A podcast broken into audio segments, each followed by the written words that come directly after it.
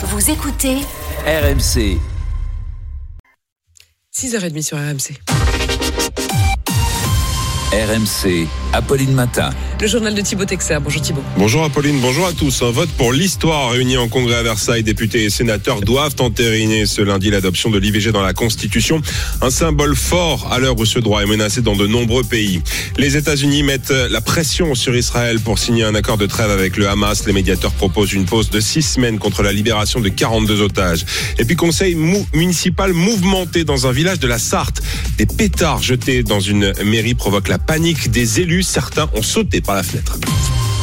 Sauf surprise, la France va devenir aujourd'hui le premier pays du monde à inscrire le droit à l'IVG dans sa constitution. La loi détermine les conditions dans lesquelles s'exerce la liberté garantie à la femme d'avoir recours à une interruption volontaire de grossesse. Une phrase pour l'histoire inscrite à l'article 34 de la Constitution après le vote des 925 parlementaires réunis en congrès au château de Versailles cet après-midi dès 15h30.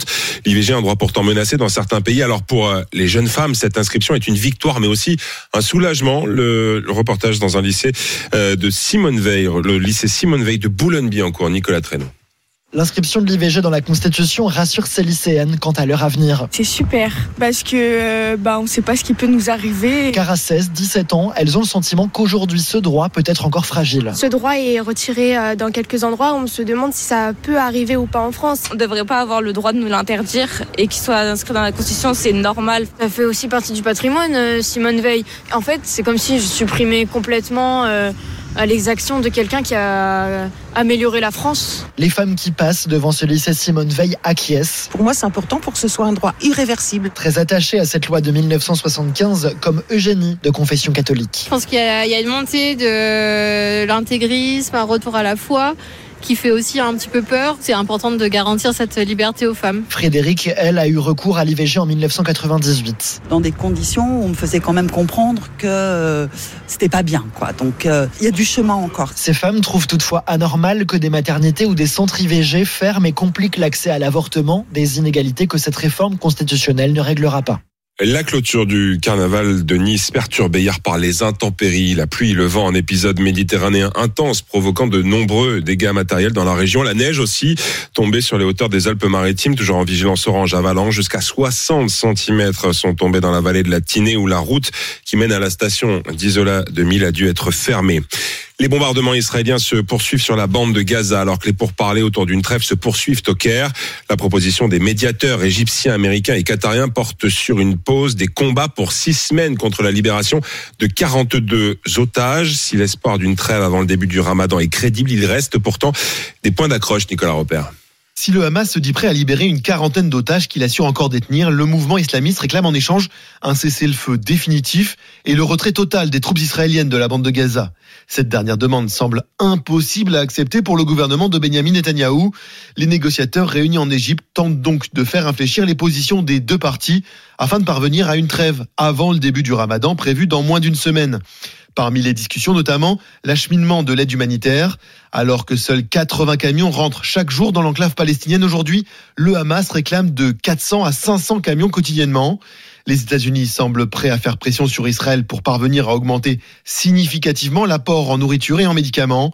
Selon l'ONU, les 2,5 millions de Gazaouis sont désormais menacés de famine. C'est 6h34, un malus de 10 euros par vêtement. C'est l'idée d'une proposition de loi Renaissance visant à freiner la progression de la fast fashion. Christophe Béchu, ministre de la Transition écologique, pilote ce lundi un colloque sur le sujet. Plus de 3 milliards de vêtements mis en vente chaque année en France à des prix défiant toute concurrence, fabriqués en masse par Shein, Temu ou encore Alibaba, sans respect de l'écologie et à des milliers de kilomètres de la France et qui pourtant séduisent les jeunes. Le reportage de Cassandre Brault. Derrière ses ongles rose fuchsia, Nina fait défiler les robes à l'infini. 11 euros, 7 euros. Cette cliente régulière serait prête à s'acquitter d'un malus pour continuer d'acheter des vêtements Shein. De 3 euros, mais vraiment pas plus, quoi. Par article, déjà énorme. Mais pour elle, le prix passe avant le respect de l'environnement. Alors oui, c'est pas bien, c'est vrai, je le reconnais, je le sais, mais d'un autre côté, c'est sur Shein que je fais mes grosses commandes. Je vais pas aller acheter français, voilà. Claire et Anouk achètent de moins en moins dans les enseignes de fast fashion, mais n'ont pas réduit leur consommation de vêtements pour autant. Tous les mois, on achète une dizaine de vêtements. Peut-être pas 5 vêtements par mois au moins. Et ce qui les influence le plus, la qualité, rien à dire. Et en plus, j'avais commandé sur Shein. Les réseaux sociaux, la première vitrine des enseignes. Forcément, ça donne envie. Le nerf de la guerre pour la députée Horizon Anne-Cécile Violon qui porte la proposition de loi. C'est vraiment un sujet majeur parce que on a de la part de ces entreprises un marketing ultra agressif, ultra intrusif. Et quand je dis intrusif, c'est justement chez nos jeunes. En plus du malus, Anne-Cécile Violon propose de mettre en place des messages de sensibilisation à destination des clients. Et vous, est-ce que vous en avez dans vos placards, dans vos tiroirs, de ces vêtements quasi jetables de la fast fashion? Est-ce que vous estimez que on peut envisager en effet de les taxer, comme le voudrait le ministère de la Transition écologique? Et puis d'ailleurs, tiens, si vous êtes commerçant, dites-nous, appelez-nous au 3216, dites-nous si vous vivez ça comme de la concurrence. Il est 6h36 sur RMC. Ils ont cru à une fusillade dans la Sarthe.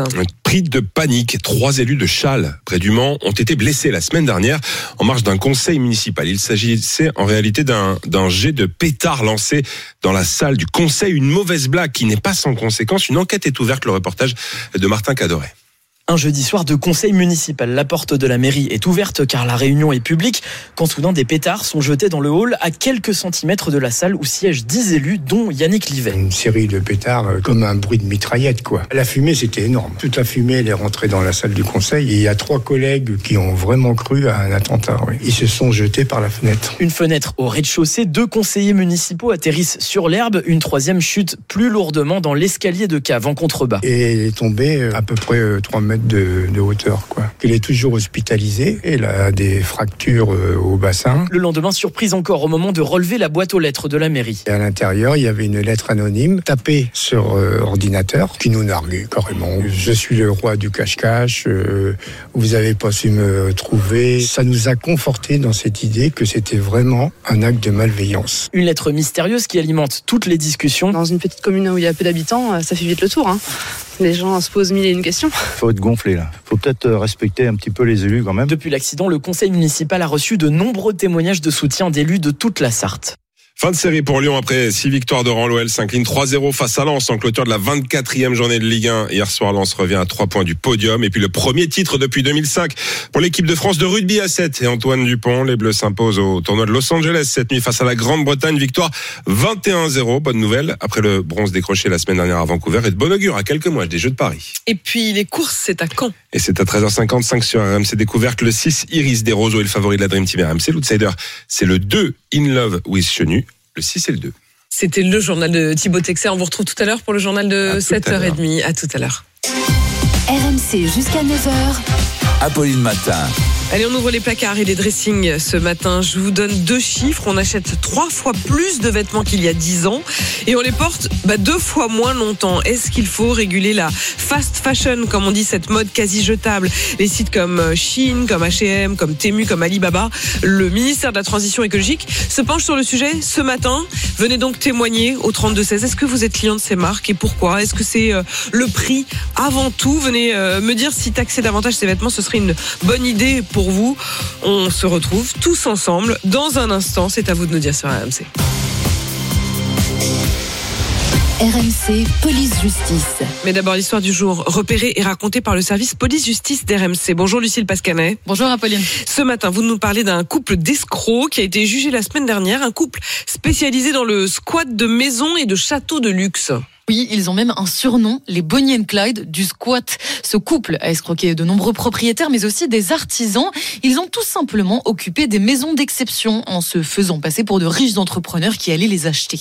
C'est toujours le même stratagème. D'abord, ils contactent le propriétaire d'un bien, haras ou château, au choix, généralement sous un faux nom. Ils présentent bien et ils font une promesse d'achat. Sauf que voilà, leurs fonds arrivent de l'étranger, alors il faut un peu de temps pour que le virement ait lieu. En attendant, ils s'installent avec l'accord des propriétaires. Mais bien sûr, il n'y a pas de compte à l'étranger, pas d'argent et donc pas d'achat. Le couple va même jusqu'à piller les lieux qu'il occupe. L'année dernière, ils ont vendu le mobilier Louis XV du château qu'ils squattaient pour 500 000 €. Arrêté il y a 2 mois, cet homme et cette femme comparaissaient jeudi dernier. Ce n'était pas leur première fois devant un tribunal. Avant les châteaux, leur proie, c'était les clubs de foot. Ils ont notamment escroqué le Racing Club de Lens en 2006 en se présentant comme les agents de Robbie Williams. Ils avaient promis que pour 140 000 €, la star viendrait chanter au stade Bollaert. 2 ans plus tard, ils ont ciblé le club de Valenciennes en assurant cette fois-ci faire venir Stromae. Jeudi dernier, à l'audience, ils ont reconnu les faits sans montrer de réels regrets. Tous les 2 ont écopé de prison ferme, mais surtout, ils doivent maintenant indemniser leurs victimes. RMC, Apolline Matin. Apolline de Malherbe. Il est 6h42 et vous êtes bien sur RMC. À vous de nous dire. Eh bien, on va parler de ce qu'il y a dans nos placards, dans nos tiroirs, H&M, Shein, Temu, Alibaba.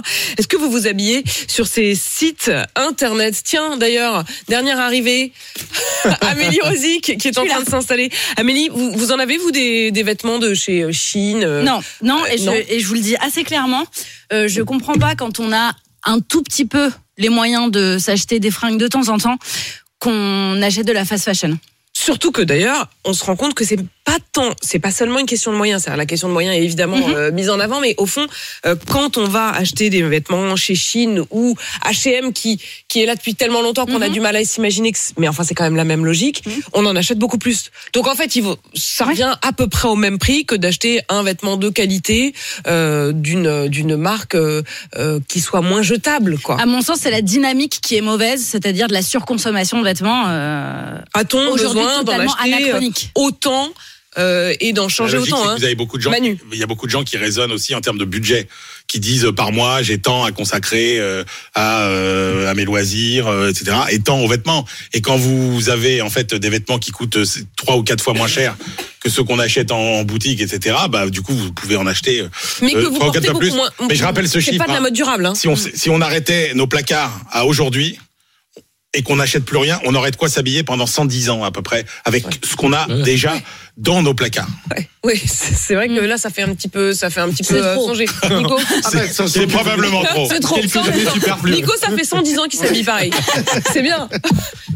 Non mais évidemment. Ça paraît très paradoxal. Évidemment. Et ça paraît très paradoxal à une époque où on ne cesse de vanter la mode durable, la qualité. Au contraire, le simple fait justement d'acheter de la seconde main, ça, c'est des vêtements que vous pouvez pas revendre. Enfin, je veux dire, d'abord parce que vous les avez achetés tellement peu cher que finalement vous gagneriez peut-être 50 centimes sur chacun, mais surtout parce qu'ils ne tiennent pas le coup. Et alors moi, je vais aller plus loin. Quand je regarde ces vêtements de fast fashion, sincèrement, ce que je vois derrière, ce sont les petites mains qui ont travaillé dessus, les gens qui souffrent et les gens qui mangent pas à leur faim. Enfin, vraiment, Martin, vous avez des témoignages aussi depuis ce matin. Ouais, il y a eu pas mal de témoignages ce matin. Alors il y a eu un peu de tout, des gens qui justement ne comprenaient pas qu'on puisse acheter en fast fashion, et d'autres qui disaient, moi en fait, pour mon pouvoir d'achat, c'est vrai que c'est intéressant. Il faut aussi arrêter de taper tout le temps sur les Français. On a besoin de pouvoir acheter, on a besoin de pouvoir se faire plaisir aussi de temps en temps. Et justement, il y a Stéphanie et Nathalie qui sont déjà là au 32-16. Venez donc les rejoindre. Stéphanie et Nathalie, vous achetez chez Shein. On va commencer avec vous, Stéphanie. Bonjour. Oui, bonjour. Comment ça va ? Vous êtes professeure des écoles en Saône-et-Loire, c'est ça ? C'est ça, tout à fait. Ben, oui, j'achète sur Shein, mais pas... je vais pas acheter tous les mois. Par contre, D'accord. Je vais acheter de temps en temps. Là, je sais que j'ai une soirée qui est prévue. Ben, j'avoue que j'ai passé une commande hier. D'accord. Mais, vous avez acheté quoi ? Donnez-nous l'exemple, Stéphanie. J'ai acheté une longue jupe plissée avec un dégradé de couleur, par exemple, un petit débardeur. Et ça vous a coûté combien ? Ça a dû me coûter une 20aine d'euros. D'accord. Les deux. Et c'est. Alors moi, ce que je recherche avant tout, alors c'est déjà le prix. Même si je suis prof des écoles, on gagne pas des milliers d'euros. Non, bien sûr. Et moi, c'est le prix et surtout l'originalité. Moi, j'aime les choses asymétriques, les vêtements un peu originaux. J'en trouve pas. J'habite une petite ville où les commerces ferment les uns après les autres. Vous habitez où exactement, Stéphanie ? À côté de Montsolimine, à Saint-Vallier. D'accord. Donc voilà, les commerces ferment les uns après les autres, malheureusement. Donc j'avoue que j'achète là. Je vais acheter sur Vinted également. Je vais attendre pour acheter, par exemple, dans des boutiques, je ne sais pas si je peux les nommer, comme Cache-Cache, par exemple. J'adore, ils ont des vêtements, c'est un peu plus classique. Donc pour aller travailler, c'est mieux. je vais attendre la fin des soldes, des petits prix de fin de soldes, parce que j'en ai assez de devoir mettre des sommes folles pour m'habiller. Est-ce que ça dure? Parce que là, par exemple, Stéphanie, vous nous donnez l'exemple de vous avez acheté une tenue pour une soirée spécifique. Est-ce que vous vous dites que vous savez qu'elle va pas durer tellement cette tenue, ou est-ce que quand même c'est pour cette soirée-là, mais il y en aura d'autres derrière? Vous la remettrez? Moi je les remettrai, parce qu'en plus les vêtements de chez Shein, j'ai déjà commandé à plusieurs reprises. Je les porte, je les lave, ils tiennent le coup, ouais. Stéphanie, restez avec nous, on va voir si Nathalie c'est la même chose. Bonjour Nathalie. Bonjour Apolline. Avec vous on part dans la Somme, c'est ça, où vous êtes téléconseillère? C'est ça, oui, tout à fait. Dans quel domaine? La télécommunication. La télécommunication. Nathalie, vous achetez chez Shein? J'achète chez Shein, oui. Tout simplement parce que moi je prends des tailles 48 ou 50, et en France si je ressemble à ma grand-mère, je vais dans les magasins. Ouais, c'est ça. Niveau choix, j'ai beaucoup plus de choix sur Shein. En plus, c'est adapté à ma taille au niveau des mensurations, c'est bien fait. Contrairement à ce que je trouve sur les sites français. Ouais. Et contrairement à ce que j'ai entendu, moi j'ai des vêtements que j'ai achetés il y a plus d'un an sur Shein et que je mets encore. Et que vous mettez encore, et que vous avez lavé, et que vous avez un usage quotidien, ça tient le coup. Voilà, et j'ai pas pour 110 ans de vêtements dans ma garde-robe, parce que je n'achète que quand j'ai besoin. Oui, donc ça, non. Voilà, vous avez besoin encore de remplir le placard. Nathalie, cette histoire de taille, c'est important aussi, c'est-à-dire que ça veut dire que les magasins français, et d'ailleurs Stéphanie, vous c'est la même chose, quand vous dites, moi les magasins chez moi ils ferment les uns après les autres, il y a aussi, j'ai l'impression pour l'une comme pour l'autre, le fait que les magasins aujourd'hui tels qu'ils existent ne répondent pas à votre demande. Nathalie? Non, moi pas du tout. C'est très très rare quand je trouve un vêtement qui me plaît. Dans les magasins, je vous dis, ça fait comme c'est en grande taille, c'est soit c'est trop grand, soit c'est trop petit, soit je ressemble à ma grand-mère et. Oui, vous avez envie aussi de vous faire plaisir, quoi. Voilà, c'est ça. Vous allez plus tellement dans les magasins, dans les boutiques de vêtements, Nathalie? Non, pas du tout. Enfin, j'y vais très rarement. Parce qu'en plus, j'ai souvent le regard de la vendeuse qui me regarde en me disant c'est pas la peine de chercher, tu trouveras ta taille. Donc moi, je préfère commander sur internet au moins. En fait, vous vous sentez mal à l'aise devant la vendeuse de boutique qui a l'air un peu hautaine, quoi. Voilà, c'est ça. Ouais. Vous êtes où? Vous êtes dans quelle ville, Nathalie? Amiens. Ah, Amiens. Stéphanie, vous entendez aussi ça? Est-ce que vous allez dans les magasins? Moi, j'y vais de temps en temps, mais vraiment, vraiment très rarement. Ou quand j'y vais, c'est quand je rejoins mes filles sur Dijon et on va faire les boutiques. Mais oui, voilà, ça devient ouais. un plaisir. Et vous achetez pour vos filles, elles ont quel âge vos filles, Stéphanie? Elles ont 26 et 22 ans. En fait, maintenant, quand vous allez dans les boutiques, c'est pour elles. Oui, et puis ça les empêche pas. On y va pour elles, mais elles aussi font leurs petites commandes sur Shein de temps à autre. Et si aujourd'hui, puisque c'est donc le sujet du jour au ministère de la Transition écologique, qui envisage de taxer aussi pour des raisons écologiques, parce que effectivement c'est pas respectueux de l'environnement, parce que c'est pas respectueux non plus socialement, et c'est ce que disait à l'instant Amélie, c'est-à-dire que effectivement c'est pas trop qui les fabrique, mais pour qu'ils soient vendus à ce prix-là, on imagine bien que malheureusement c'est sûrement dans des conditions difficiles. Stéphanie, si le ministère de la Transition écologique dit aujourd'hui, on va faire une taxe de 10 € pour ces vêtements-là, vous le vivrez comment? Je le vivrai, je serais certainement fâchée. Il y en a marre des taxes, à vrai dire. Mais je n'irai pas plus, je pense, dans les magasins. Je continuerai, je me retournerai plus facilement vers genre des friperies, l'occasion ou autre. Voilà. Je ne pourrais pas, moi, les vêtements que j'aime, comme les vêtements un peu asymétriques, etc. Alors déjà, chez moi, je ne vais pas en trouver. Il va falloir que je commande sur des sites ou alors que j'aille de temps en temps dans les grandes villes et je vais me retrouver à devoir acheter un pantalon ou une jupe originale à 200 €, quoi. Et j'en ai pas les moyens. Et ça va devenir beaucoup trop cher. Merci Stéphanie et Nathalie, merci à toutes les deux de votre témoignage, cette consommation effectivement de cette fast fashion. On sent bien qu'elle répond chez vous à un vrai besoin. On l'entend, et je sais pas si le ministre de la Transition écologique nous écoute à 6h50, mais il aura au moins le témoignage aussi de cette réalité de cette fast fashion à toutes les deux, 6h50. À suivre dans Apolline Matin sur RMC. Dans un instant, racontez-nous, Nicolas. Et je vous raconte l'histoire de la Malaisie qui va relancer les recherches pour essayer de retrouver l'appareil du vol MH370 qui a disparu il y a 10 ans tout juste. Et puis, on n'avait pas osé vous en parler, mais Martin Bourdin est là pour ça. Et je vous donne une nouvelle de Patrick Balkany. Il est peut-être en train de se trouver une nouvelle carrière. À tout de suite. RMC, Apolline Matin. Il est 6h53, excellent réveil à tous sur RMC. On est ensemble jusqu'à 9h et je vous donne le programme de la suite de la matinale. À 7h10, on sera à côté de Sochaux, dans une commune où la rentrée d'aujourd'hui est décalée après le saccage d'une école. Véritable saccage. D'après la mairie, les auteurs sont très jeunes, pas plus de 13 ans. Ils courent toujours. On sera en direct donc dans 20 minutes avec une élue municipale. L'économie à 7h20. C'est quoi le programme ce matin, Manu ? Eh bien, le ministère des Armées a publié la liste précise de tous les matériels envoyés à l'Ukraine pour répondre aux critiques selon lesquelles la France n'en ferait pas assez. Et puis à 7h40, l'IVG va donc faire son entrée dans la Constitution, mais l'accès à l'IVG recule en France. Les déserts médicaux, la fermeture des centres, l'enjeu est là désormais. Et c'est ce que nous dira François Oliven, le célèbre gynécologue obstétricien. Il sera donc là à 7h40 et puis 8h30, c'est Leclerc. RMC, Apolline Matin. Racontez-nous. Racontez-nous, Nicolas, tous les matins, vous nous racontez à votre façon une histoire dans l'actualité. Ce matin, c'est l'histoire des familles des victimes du vol MH370 de la Malaysia Airlines qui réclament des nouvelles recherches. Oui, environ 500 personnes se sont réunies hier à Kuala Lumpur, la capitale de la Malaisie, parce que ça fera cette semaine exactement 10 ans que le vol MH370 a mystérieusement disparu avec 239 personnes à bord. Les recherches pour tenter de retrouver l'appareil ont été importantes. C'était les plus coûteuses de l'histoire de l'aviation. Elles ont duré plus de 3 ans, coordonnées par l'Australie et sa marine.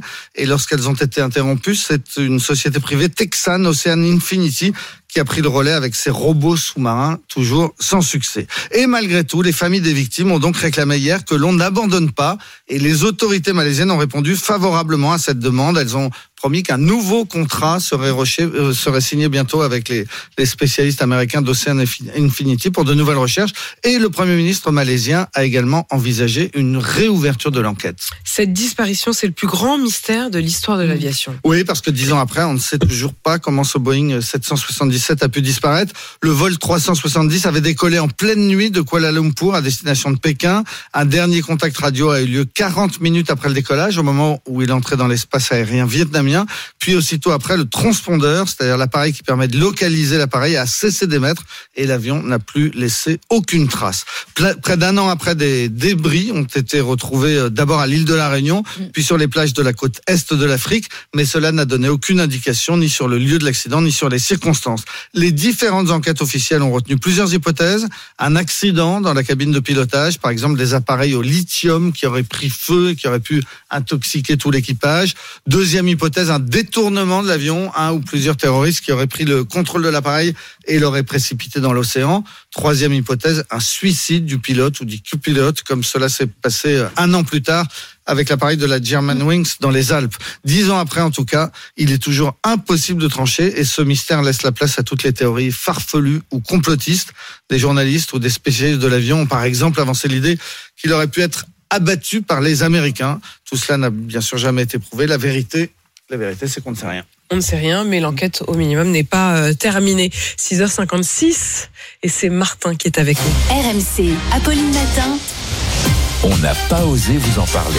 Martin Bourdin qui nous accompagne toute cette semaine. Vous teniez absolument à nous parler du retour de Patrick Balkany. Ouais, oubliez la prison et la fraude fiscale. C'est dans un clip d'une chanson qu'on retrouve le sourire le plus célèbre de Levallois-Perret.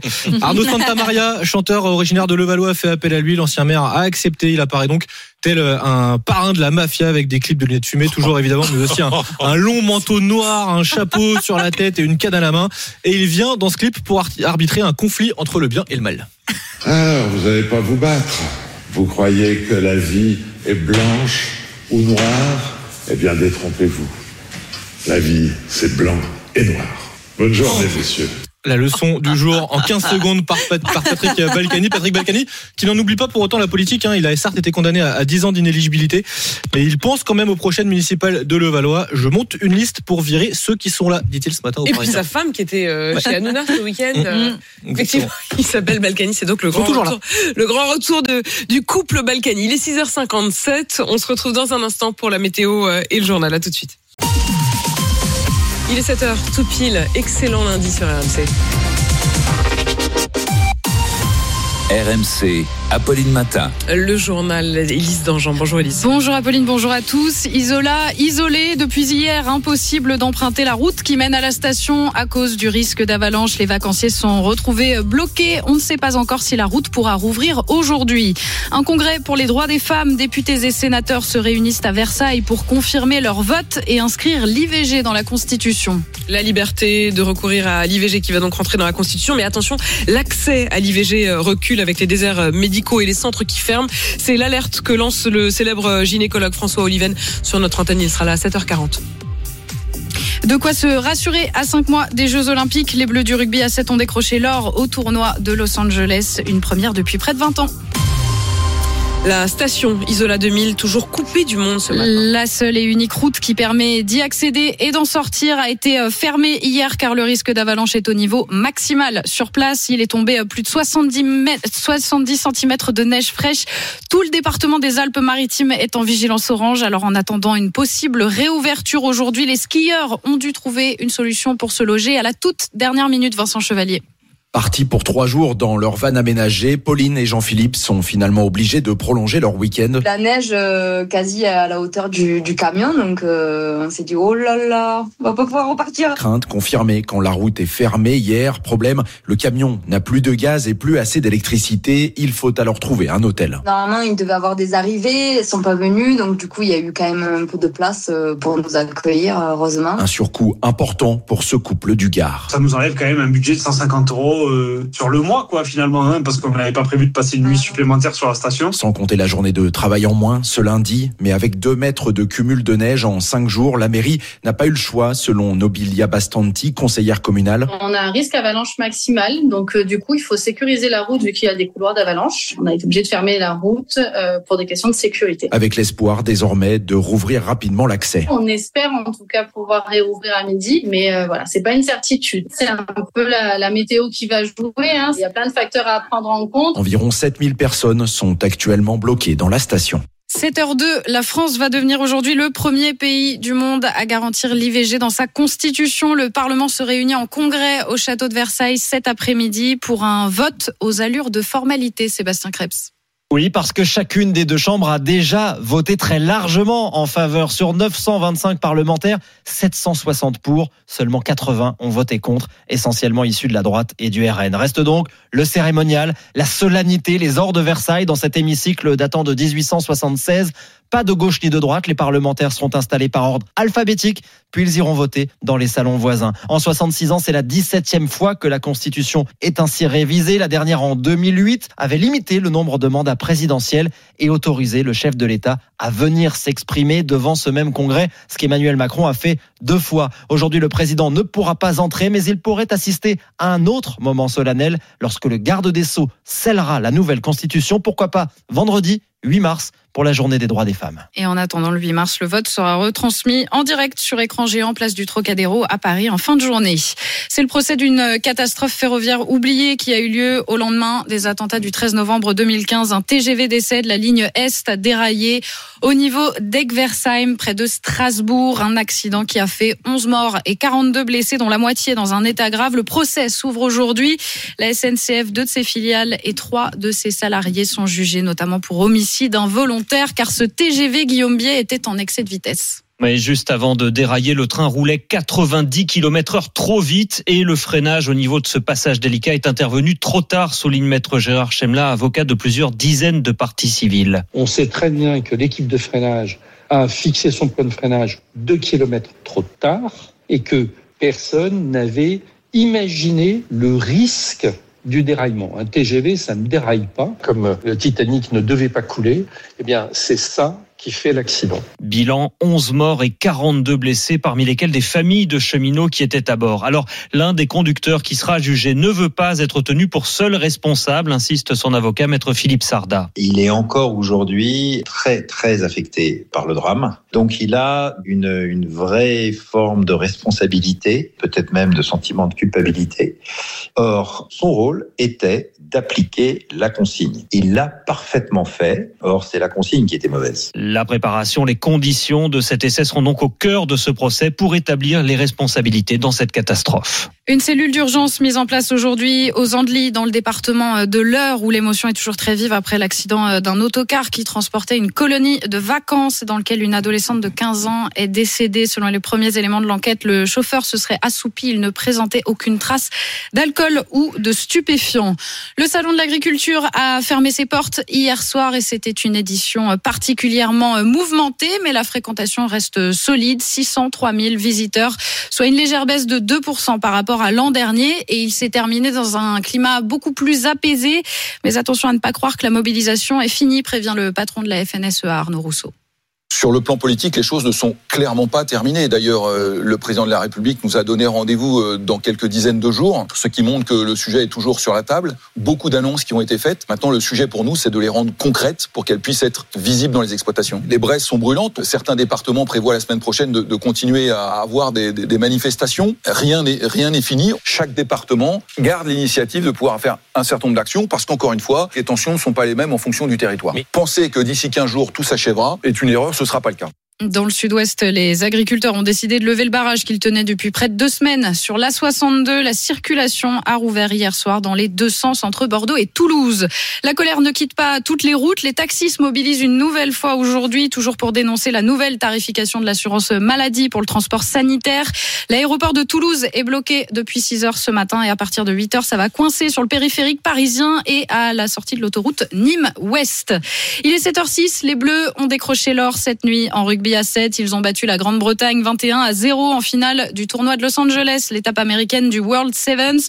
Winnie Claret, vous êtes l'envoyé spécial d'RMC sur place. Ce titre, c'est une première depuis 2005 et c'est de bon augure pour les Bleus d'Antoine Dupont à 5 mois des JO. Oui, d'ailleurs, Antoine Dupont le dit lui-même, m'engager dans ce projet olympique, c'est pour aller chercher une médaille. Le 2000 mêlé superstar savait que les Bleus faisaient partie des tout meilleurs mondiaux avant de débarquer au rugby à 7. Le Toulousain, lui, sublime cette équipe de France. Une nuance peut-être à apporter au succès des Bleus. On avait rarement connu phase finale si prenable, puisque ni les leaders argentins, ni les néo-zélandais, fidjiens, sud-africains et australiens n'étaient qualifiés. Mais ces Bleus-là marquent les esprits. Et voilà ce qui compte. Ils veulent s'appuyer sur cette victoire, la deuxième de l'histoire tricolore, pour passer un cap. Ils auront encore 3 tournois pour confirmer leur statut de grande nation du rugby à 7 à Hong Kong, Singapour et la finale à Madrid avant le rendez-vous ultime le 24 juillet prochain au Stade de France. En football, fin de série pour l'Olympique lyonnais après 6 victoires consécutives, toutes compétitions confondues. Les Gones ont perdu 3-0 face à Lens en clôture de la 24e journée de Ligue 1. Lyon qui était à la 11e place du classement. Paris toujours leader avec 9 points d'avance sur Brest qui a conforté sa surprenante 2e place après avoir battu le Havre 1-0. C'était le journal d'Élise Dangean. On vous retrouve tout à l'heure pour le journal de 8h. Il est 7h08 sur RMC. À suivre dans Apolline Matin sur RMC. Une école saccagée pendant les vacances. 30 000 euros de dégâts. Des suspects très jeunes, pas plus de 13 ans. Dans un instant, on part dans le Doubs, près de Sochaux, où la rentrée est donc décalée aujourd'hui, alors que les responsables des dégradations sont toujours en fuite. RMC, Apolline Matin. Apolline de Malherbe. Il est 7h10, c'est la rentrée, mais pas pour tout le monde. Le témoin RMC. Oui, parce que dans le département du Doubs, aujourd'hui, normalement, c'est la rentrée de ces vacances de février. On part tout de suite à Grand-Charmont, près de Sochaux, petite ville de 6000 habitants. Eh bien, la rentrée scolaire va être décalée au minimum de quelques heures. Une rentrée perturbée dans une école primaire d'un quartier sensible, saccagée pendant les vacances. Bonjour, Aurélie Dierzinski. Vous êtes adjointe à la mairie de la ville, en charge des affaires sociales. 30 000 euros de dégâts, une école qui a été véritablement saccagée. Où est-ce qu'on en est au moment où on se parle? Quand est-ce que ça s'est passé et dans quel état se trouvent les salles de classe? Alors, bonjour. Alors, je suis adjointe aux affaires scolaires. Je tiens à le préciser. Bien sûr. Et donc, à l'heure actuelle, effectivement, nous enregistrons 30 000 euros de dégâts. Effectivement, une rentrée scolaire décalée à cet après-midi. Ce matin, ça laissera place à une réunion, une grande réunion de coordination avec les services de l'État, donc sous-préfecture, également le procureur de la République, les parents d'élèves élus, pour effectivement mettre en place, je l'espère, un plan d'action, en tout cas, et puis apporter des réponses aussi à nos questionnements. Vos questionnements, c'est évidemment un plan d'action d'abord matériel, je dirais, puisque en effet, il y en a pour 30 000 euros des dégâts, vous nous le disiez, ce saccage, qui est un véritable saccage, hein, quand on voit les images sur sur RMC Story, c'est absolument désolant. Les classes vont sans doute pouvoir rouvrir après un ménage plus, mais la cantine elle-même ne pourra pas rouvrir parce que le matériel ne permet pas, au moins pendant les prochains jours, de pouvoir cuisiner pour les enfants. Vous dites, on a des questions. Ce questionnement, il est aussi sur le fond. Qui a fait ça? Comment vous expliquez et dans quel état d'esprit se retrouvent du coup les profs? Alors oui, qui a fait ça? Il y a aussi cette question sur les motivations. Enfin, voilà, nous on cherche vraiment à comprendre, hein, malgré la douleur, hein, de retrouver un établissement, une école saccagée. On recherche quand même à pouvoir comprendre les motivations, l'état d'esprit effectivement des professeurs. L'état d'esprit, ils sont particulièrement touchés, ainsi que les parents d'élèves, hein, parce que tous ces deux corps représentant en fait l'école sont intervenus pour remettre en ordre aussi. Avec les équipes municipales. Tout le monde y a mis de son temps, de son énergie pour s'impliquer et tenter de rouvrir donc l'école. Ce qui est assez dramatique dans cette histoire, c'est aussi l'âge de ceux qui ont saccagé. Pour l'instant, ils courent toujours, mais il y a le témoignage du maire, le maire Jean-Paul Munier, qui est donc arrivé sur place au moment du saccage. Et il raconte, je le cite, « Quand je suis arrivé, 5 ou 6 gamins sont partis en courant. Certains devaient sûrement être scolarisés en CM2, ils n'avaient pas plus de 13 ans. » Oui. Alors c'est effectivement sa déclaration. Donc maintenant ça reste des éléments d'enquête. Hein, donc c'est vrai que c'était pour lui ça l'a interpellé. Enfin, quand il a vu ces jeunes, on voyait très bien que c'était des personnes en bas âge, relativement en bas âge, et c'est ce qui lui fait froid dans le dos, et à nous aussi également, parce que à cet âge-là, déjà toucher une école, on ne l'imagine pas, peu importe l'âge. Mais là, aujourd'hui, le fait que ça soit des personnes, des jeunes en tout cas, vu par le prisme du maire d'un bas âge, et je le crois, quand, on voit par la morphologie, on voit par pas mal de choses, hein, donc on voit bien que c'est pas des personnes de 25 ans ou 15 ans, ou même 16 ans, mais donc voilà. Et lui, il a été très vite interpellé de voir des aussi jeunes, en fait. C'est ce qui vous bouleverse. Vous, je le précise, donc vous êtes effectivement en charge des affaires scolaires à la mairie. Oui. Est-ce que vous aviez jusqu'alors été alerté? Est-ce que vous vous disiez, il y a effectivement une violence qui s'installe, un dégoût de l'école, est-ce que vous imaginez que ce sont des enfants qui sont scolarisés dans cette école?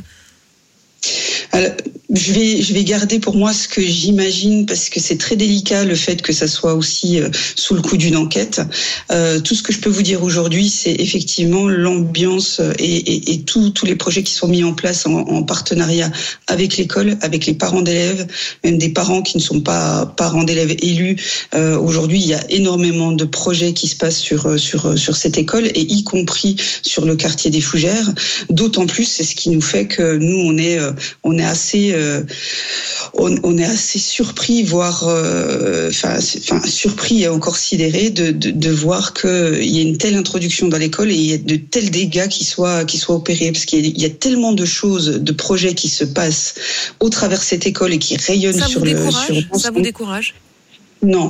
ça nous décourage pas, bien au contraire. Et d'ailleurs, hier, j'ai participé à un rassemblement qui a été à l'initiative de citoyens et de citoyennes devant l'école à 14h, hier à 14h, qui encore une fois montrait qui affirmait encore une fois qu'on ne lâchera rien. Les parents sont mobilisés, les professeurs sont mobilisés, les élus comme vous sont mobilisés. Un dernier mot quand même, vous êtes adjointe à la mairie de la ville. Est-ce que, au moment où on se parle, il n'y a donc toujours pas eu d'interpellation. Est-ce que vous appelez ces enfants à se rendre? Est-ce que vous appelez les parents qui auraient vent à venir en parler avec vous, créer un dialogue? Est-ce que vous espérez que ces enfants vont venir dire « c'est nous » ? Oui, nous avons, moi en tout cas, je me suis joint lors de l'interview à BFM TV à l'appel qu'avait lancé le procureur de la République, donc Monsieur Laloy, en disant que voilà, nos portes sont ouvertes, peu importe que ça soit la mairie, que ça soit le centre social, que ça soit une autre institution ou pas, mais en tout cas venir directement ou indirectement nous rencontrer et nous donner alors des informations. Où, moi, je préfère que ce soit les personnes, les auteurs directs elles-mêmes ou voir les parents. Nos portes sont ouvertes, on les accueillera bien sûr sans jugement et il faut que cette affaire puisse continuer et puis qu'on fasse le deuil de ce qui s'est passé puis qu'on avance ensemble. Parce que sinon, en attendant, on le sent bien aussi, même pour les professeurs, ce sera la suspicion, ce sera l'angoisse de se dire l'un des élèves que j'ai devant moi est peut-être celui qui a tout saccagé. Oui, et c'est pas de bonnes conditions justement pour l'enseignement des enfants. C'est un endroit où doit régner la sécurité, la solidarité. Ça n'a pas bougé, mais la sécurité est ultra importante. Et c'est un établissement dans lequel on ne peut pas se permettre ce genre d'événement. Sécurité et sérénité, c'est ce que vous espérez évidemment quand vous demandez aux suspects de se rendre. Merci d'avoir été en direct avec nous ce matin, Aurélie Dierzinski. Vous êtes donc adjointe à la mairie de la ville de Grand-Charmont, près de Sochaux, dans le Doubs, là où cette école a donc été saccagée, où la rentrée sera décalée donc de quelques heures. La cantine ne peut pas rouvrir et on l'entend, vous appelez les suspects à se rendre. Il est 7h17. RMC jusqu'à 9h. Apolline Matin. Dans 20 minutes, réunion du Congrès aujourd'hui à Versailles et on en parle avec le gynécologue professeur François Oliven. Il lance l'alerte, vous allez l'entendre à 7h40 sur RMC parce que certes c'est un jour historique mais attention, avec les déserts médicaux, l'accès à l'IVG n'est en réalité pas garanti. Avant cela, il y aura le 7h20 d'Apolline Matin avec Amélie Rosic, Manu Le Chypre et Arnaud Demanche. Apolline Matin. Les indiscrets RMC. Les indiscrets du jour avec Nicolas Repère. Bonjour Nicolas. Bonjour Apolline, bonjour à tous. Nicolas, vous nous révélez ce matin qu'après l'envolée des prix de l'énergie, de nombreuses communes ont décidé de revoir l'isolation de leurs piscines vieillissantes. Il y a des chantiers un peu partout en France, Nicolas. Oui, l'explosion des factures d'énergie a fait l'effet d'un électrochoc, rapporte une élue. Un nombre inédit de communes a donc décidé cette année de lancer des travaux de rénovation de leur piscine municipale. C'est le cas par exemple à Deauville, dans le Calvados, où les verreries de la piscine olympique ont été refaites. Objectif, réduire de 30% la consommation et la facture. Même scénario à Bord-les-Orgues en Corrèze, à Lomme dans le Nord ou à Mantes-la-Jolie dans les Yvelines. Même si les prix du gaz et de l'électricité reviennent à des niveaux acceptables, il faut agir pour lutter contre ces passoires thermiques géante, décrypte un responsable qui suit le dossier pour l'Association des maires de France. Et il y a du travail, la plupart des piscines françaises ont entre 50 et 60 ans. Elles sont vieillissantes et très mal isolées, surtout que l'État exige une baisse de 10% de la consommation d'énergie pour tous les acteurs publics. Mais le gouvernement n'accompagne pas assez les communes, regrette une élue d'Île-de-France. Elle réclame un plan Marshall pour les piscines pour permettre aux villes les moins riches d'investir elles aussi dans des travaux coûteux. En plus des rénovations, plusieurs municipalités ont décidé de baisser la température de l'eau et de l'air. Cela permet de réduire mécaniquement la consommation d'énergie, mais cela fait parfois aussi fuir les nageurs. Exemple, à Aurillac, dans le Cantal, la fréquentation de la piscine publique a baissé de 6% l'an dernier. Les coulisses de l'actu signé ce matin. Nicolas Repère, merci Nicolas. RMC, Apolline Matin, le 7h20. Apolline de Malherbe. C'est l'heure du 7h20 d'Apolline Matin avec Amélie Rosic. Bonjour. Avec Manu Le Chypre pour l'écho. Avec Arnaud Demanche qui pirate le face-à-face. Et comment ? Amélie, aujourd'hui, vous nous parlez d'un drame. La mort d'une jeune femme après un passage aux urgences. Oui, le témoignage de Youmoussa nous a profondément bouleversés, on doit bien le dire. Sa fille Anissa aurait eu 25 ans cette année. Sa vie s'est arrêtée brutalement le 29 décembre dernier. Prise de douleur à la poitrine, elle est transportée au centre hospitalier de Saint-Denis, en banlieue parisienne. Sur place, on lui détecte une surinfection des bronches, mais elle est priée de rentrer chez elle. Elle meurt 4h30 plus tard. Pour son père, l'erreur médicale ne fait aucun doute. Si eux, qui sont en urgence à l'hôpital, qui doivent sauver des vies, qui ne peuvent rien faire, nous autres, qu'est-ce que nous pouvons faire ? Vraiment, nous voulons savoir la vérité. Voilà pourquoi je vous ai appelé, pour que ces choses-là ne se répètent pas. Le parquet de Bobigny a en tout cas jugé qu'il y avait suffisamment d'éléments pour pousser les investigations et c'est une information RMC qu'on vous révèle. Une enquête est ouverte en recherche des causes de la mort et grâce à notre aide, la famille d'Anissa a également pu déposer plainte. Amélie, vous avez enquêté. Le récit des dernières heures d'Anissa est terrible. Oui, très difficile. À son arrivée à l'hôpital, elle hurle de douleur. Un foyer infectieux est repéré dans ses bronches grâce à une radio. Elle ne tient pas debout, mais elle n'est pas hospitalisée et l'infirmière insiste, elle doit quitter les urgences. Anissa appelle donc sa petite sœur Maïmouna. Je vois ma sœur en train de cracher du sang. Je vois l'infirmière, je lui demande pourquoi elle est dans cet état-là. L'infirmière me dit ils ont donné une ordonnance avec un médicament et qu'elle doit le continuer. Moi je dis mais je peux pas rentrer avec elle est en train de cracher du sang. Et pourtant, là encore, le personnel ne veut rien entendre. La sécurité doit même intervenir pour convaincre Maïmouna d'emmener sa sœur et de libérer la place. Elle crachait du sang de plus en plus. Elle avait mal, elle souffrait. Je la dépose chez sa mère et du coup je pars et à mon retour, elle était partie. Donc elle est décédée 4h30 après l'hôpital. Avec Solène Leroux, nous nous sommes procuré le rapport d'autopsie et le dossier médical de la jeune femme. Le légiste a détecté une cardiomyopathie, une maladie génétique du muscle du cœur qui aurait pu être diagnostiquée si elle avait eu des examens complémentaires. Amélie, que dit l'hôpital ? Eh bien, la direction nous a rapidement répondu, il faut le préciser, et dit n'avoir rien à cacher. Elle exprime son soutien à la famille d'Anissa, mais elle refuse de commenter une enquête en cours, ce qu'on peut comprendre. Ce qui nous a davantage étonné en revanche, c'est que le directeur nous a appelés en personne pour expliquer qu'il ne répondrait à aucune de nos questions sur l'état de ces urgences, le rythme, la pénurie des soignants et l'impact sur la prise en charge des soignants. Pas de chiffres, alors que la saturation du centre hospitalier de Saint-Denis est régulièrement dénoncée par le personnel, notamment par le chef des urgences qu'on entend régulièrement chez nos confrères de BFM TV. Nous, en tout cas, nous continuerons d'accompagner la famille d'Anissa dans la recherche de la vérité. Vous l'avez bien compris, ce n'est pas terminé et vérité judiciaire, à minima, il y aura. Comment vous expliquez, pardon, mais vous dites il nous a appelés exprès pour nous dire ça. Vous subodorez quelque chose Alors, ce qu'il nous a dit clairement, c'est qu'il ne souhaitait pas répondre à nos questions sur les chiffres des urgences parce qu'il avait peur que ça fasse le lien avec la mort d'Anissa. Voilà. Ce que je peux entendre, mais effectivement, c'est notre rôle à nous. C'est notre rôle d'émettre des hypothèses et c'est en tout cas l'hypothèse que formule aussi la famille d'Anissa et qu'il faut vérifier, mais qu'on n'a pas pu vérifier. Et on pense bien sûr à la famille d'Anissa et on continue à l'accompagner. Travail d'enquête remarquable, bien sûr, par Amélie et toute son équipe, comme la famille d'Anissa. Vous connaissez le chemin. RMC avec vous, rmc.fr. On passe à l'écho, Manu, et on entend très souvent l'expression « livrer des armes à l'Ukraine ». Il faut bien les payer, évidemment, vous avez les chiffres.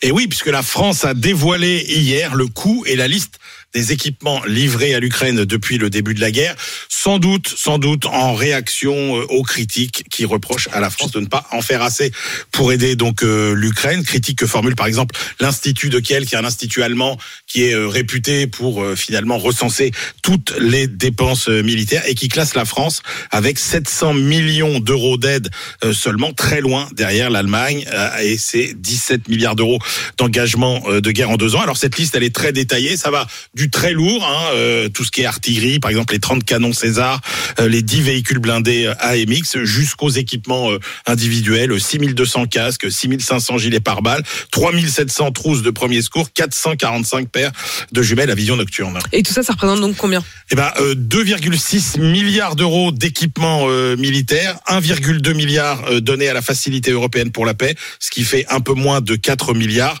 sans compter la formation de 10 000 soldats ukrainiens. Alors l'armée dit que ça répond à 3 critères. Un, d'abord, quand la France livre, elle livre des capacités complètes, c'est-à-dire les matériels avec les munitions, la formation, la maintenance des équipements, et puis évidemment sous contrainte de ne pas fragiliser nos armées et d'éviter une dangereuse escalade. Si on reprend quand même l'Institut de Kiel et son classement qui fait référence, les États-Unis auraient dépensé 42 milliards d'euros de dépenses militaires pour l'Ukraine, l'Allemagne 18, le Royaume-Uni 9, la France ferait autant que des pays comme la Suède et le Canada, par exemple. 7h27, Arnaud Demanche.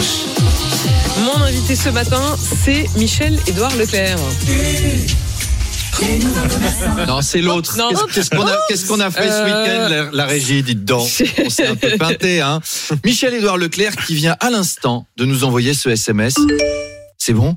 Ils sont partis, les agriculteurs. Il n'y a pas un éleveur qui est caché dans les buissons devant votre immeuble, vous êtes sûr? Non, c'est bon, Michel-Édouard. Tu peux venir. Il y en a plus. Oui, on l'a pas vu au salon de l'agriculture, bah non, hein. Michel-Édouard Leclerc. Hein. Là, je crois qu'il a vécu 15 jours dans une chambre froide d'hypermarché à Landerneau pour pas croiser d'agriculteurs en colère. Il s'est nourri uniquement de poulets ukrainiens congelés. Faudra lui filer un petit café avant l'interview. Hein. Par contre, Michel-Édouard Leclerc s'est fighté avec Emmanuel Macron. Et il a dénoncé un coup de com' au sujet de son grand débat sur l'agriculture. Il a dit que c'était une initiative foireuse, eh ben dites donc, portée par des débiles légers qui n'y connaissent rien au service d'un incompétent mégalomane. Non, il n'est pas allé jusque-là. On l'entendait, on l'entendait en filigrane, mais il a clashé quand même, quoi. En fait, on le savait pas, mais Michel-Édouard Leclerc, c'est le Booba de la grande distribution. Il va débarquer à 8h30 dans votre studio torse nu, avec des lunettes de soleil et tout le collier du manège à bijoux là autour du cou, prêt à en découdre. Donc le boss du groupe Leclerc va nous expliquer comment il va satisfaire ses clients maintenant. Dis donc, attention, hein, la dernière fois que vous avez interrogé un invité sur ses clients, c'était Dominique de Villepin. Il n'était pas content. J'espère que Michel-Édouard sera plus souple. Michel-Édouard Leclerc, qui sont vos clients? Est-ce qu'on peut vous demander leur nom? Ouais, je veux bien, mais il y en a 20 millions, quoi. Donc, alors, il y a Yvette Leroux à La Rochelle, Marc Tobard à Tour-la-Ville, la famille Varnier à Beauvais. Là, ça va être court, 25 minutes d'interview, hein, s'il est plus transparent que Villepin. Rendez-vous à 8h30. À tout à l'heure avec Michel-Édouard Leclerc. Et puis vous, on vous retrouve évidemment avant cela à 8h20. Il est 7h29. À tout de suite pour la météo de journal. Je vous demande pardon, on est en retard. Il est 7h32. RMC, Apolline Matin. Le journal de Thibaut Texier. Bonjour Thibaut. Bonjour Apolline, bonjour à tous. Les Anglys communes meurtries après la mort d'une jeune fille de 15 ans dans un accident de car qui transportait des enfants en direction d'une colonie de vacances. 12 autres personnes ont été blessées.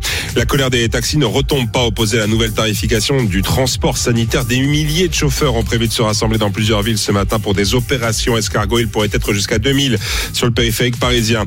Et puis la fin du salon de l'agriculture hier n'a pas mis fin à la colère. Il y aura encore des actions sur le terrain, précise le président de la FNSEA, dans le viseur des agriculteurs, la grande distribution. L'émotion très vive aux Andelys. Petit village normand, endeuillé par la mort d'une jeune adolescente de 15 ans, décédée dans l'accident de car sur l'autoroute A6 dans la nuit de samedi à dimanche. Le bus transportait des enfants qui se rendaient en direction des Alpes pour une colonie de vacances. 12 autres personnes ont été blessées, beaucoup sont issues de la région. Le reportage de Marilyn Hotman. Dès que les portes du van s'ouvrent, 3 victimes en sortent, encore sonnées. L'une d'elles, le bras en écharpe, s'empresse d'aller enlacer ses proches. Mais toutes ne sont pas encore revenues, car toujours à l'hôpital. C'est le cas de la maman de Mathieu, grièvement blessée. Ma mère, ça fait plus de 30 ans qu'elle encadre la colo. Moi, j'ai vu le bus se garer là. On se dit au revoir, elle part. Et de se dire que j'aurais pu perdre aussi ma maman. Mais je pense beaucoup plus à la famille. La petite fille qui est décédée, 15 ans, c'est jeune. Pour ceux qui restent, c'est terrible. Au bout du fil, il n'a pas osé lui dire qu'une des adolescentes avait été tuée dans l'accident. De savoir ça, ça va l'anéantir. Tellement d'années qu'ils partent ensemble, tout le monde se connaît, on est une petite ville. Cet après-midi, il se rendra à la cellule d'écoute psychologique dans la salle des fêtes. Ici, les habitants sont sous le choc. La fille d'Aurélie redoutait que l'une de ses camarades soit dans l'autocar. La tragédie reste forcément forte, hein, parce qu'il s'agit d'enfants. Hein. Mathis, lui, encadre des sorties avec des jeunes de cette commune. Je ne sais pas comment j'aurais réagi. On s'attend pas forcément à ces moments-là. Des fois, des traumatismes comme ça peut rester plusieurs années. C'est pas ce qui devrait arriver dans une vie. Et sur le parvis de la mairie, quelques roses ont été déposées. Et notez qu'une enquête pour homicide involontaire et blessures involontaires a été ouverte. Négatif au test alcool et stupéfiant, le chauffeur a expliqué s'être assoupi. La France sera ce soir le premier pays au monde à inscrire l'IVG dans sa constitution. Députés et sénateurs se réunissent en congrès ce lundi à Versailles pour entériner ce droit. Un symbole fort à l'heure où il est menacé dans de nombreux pays.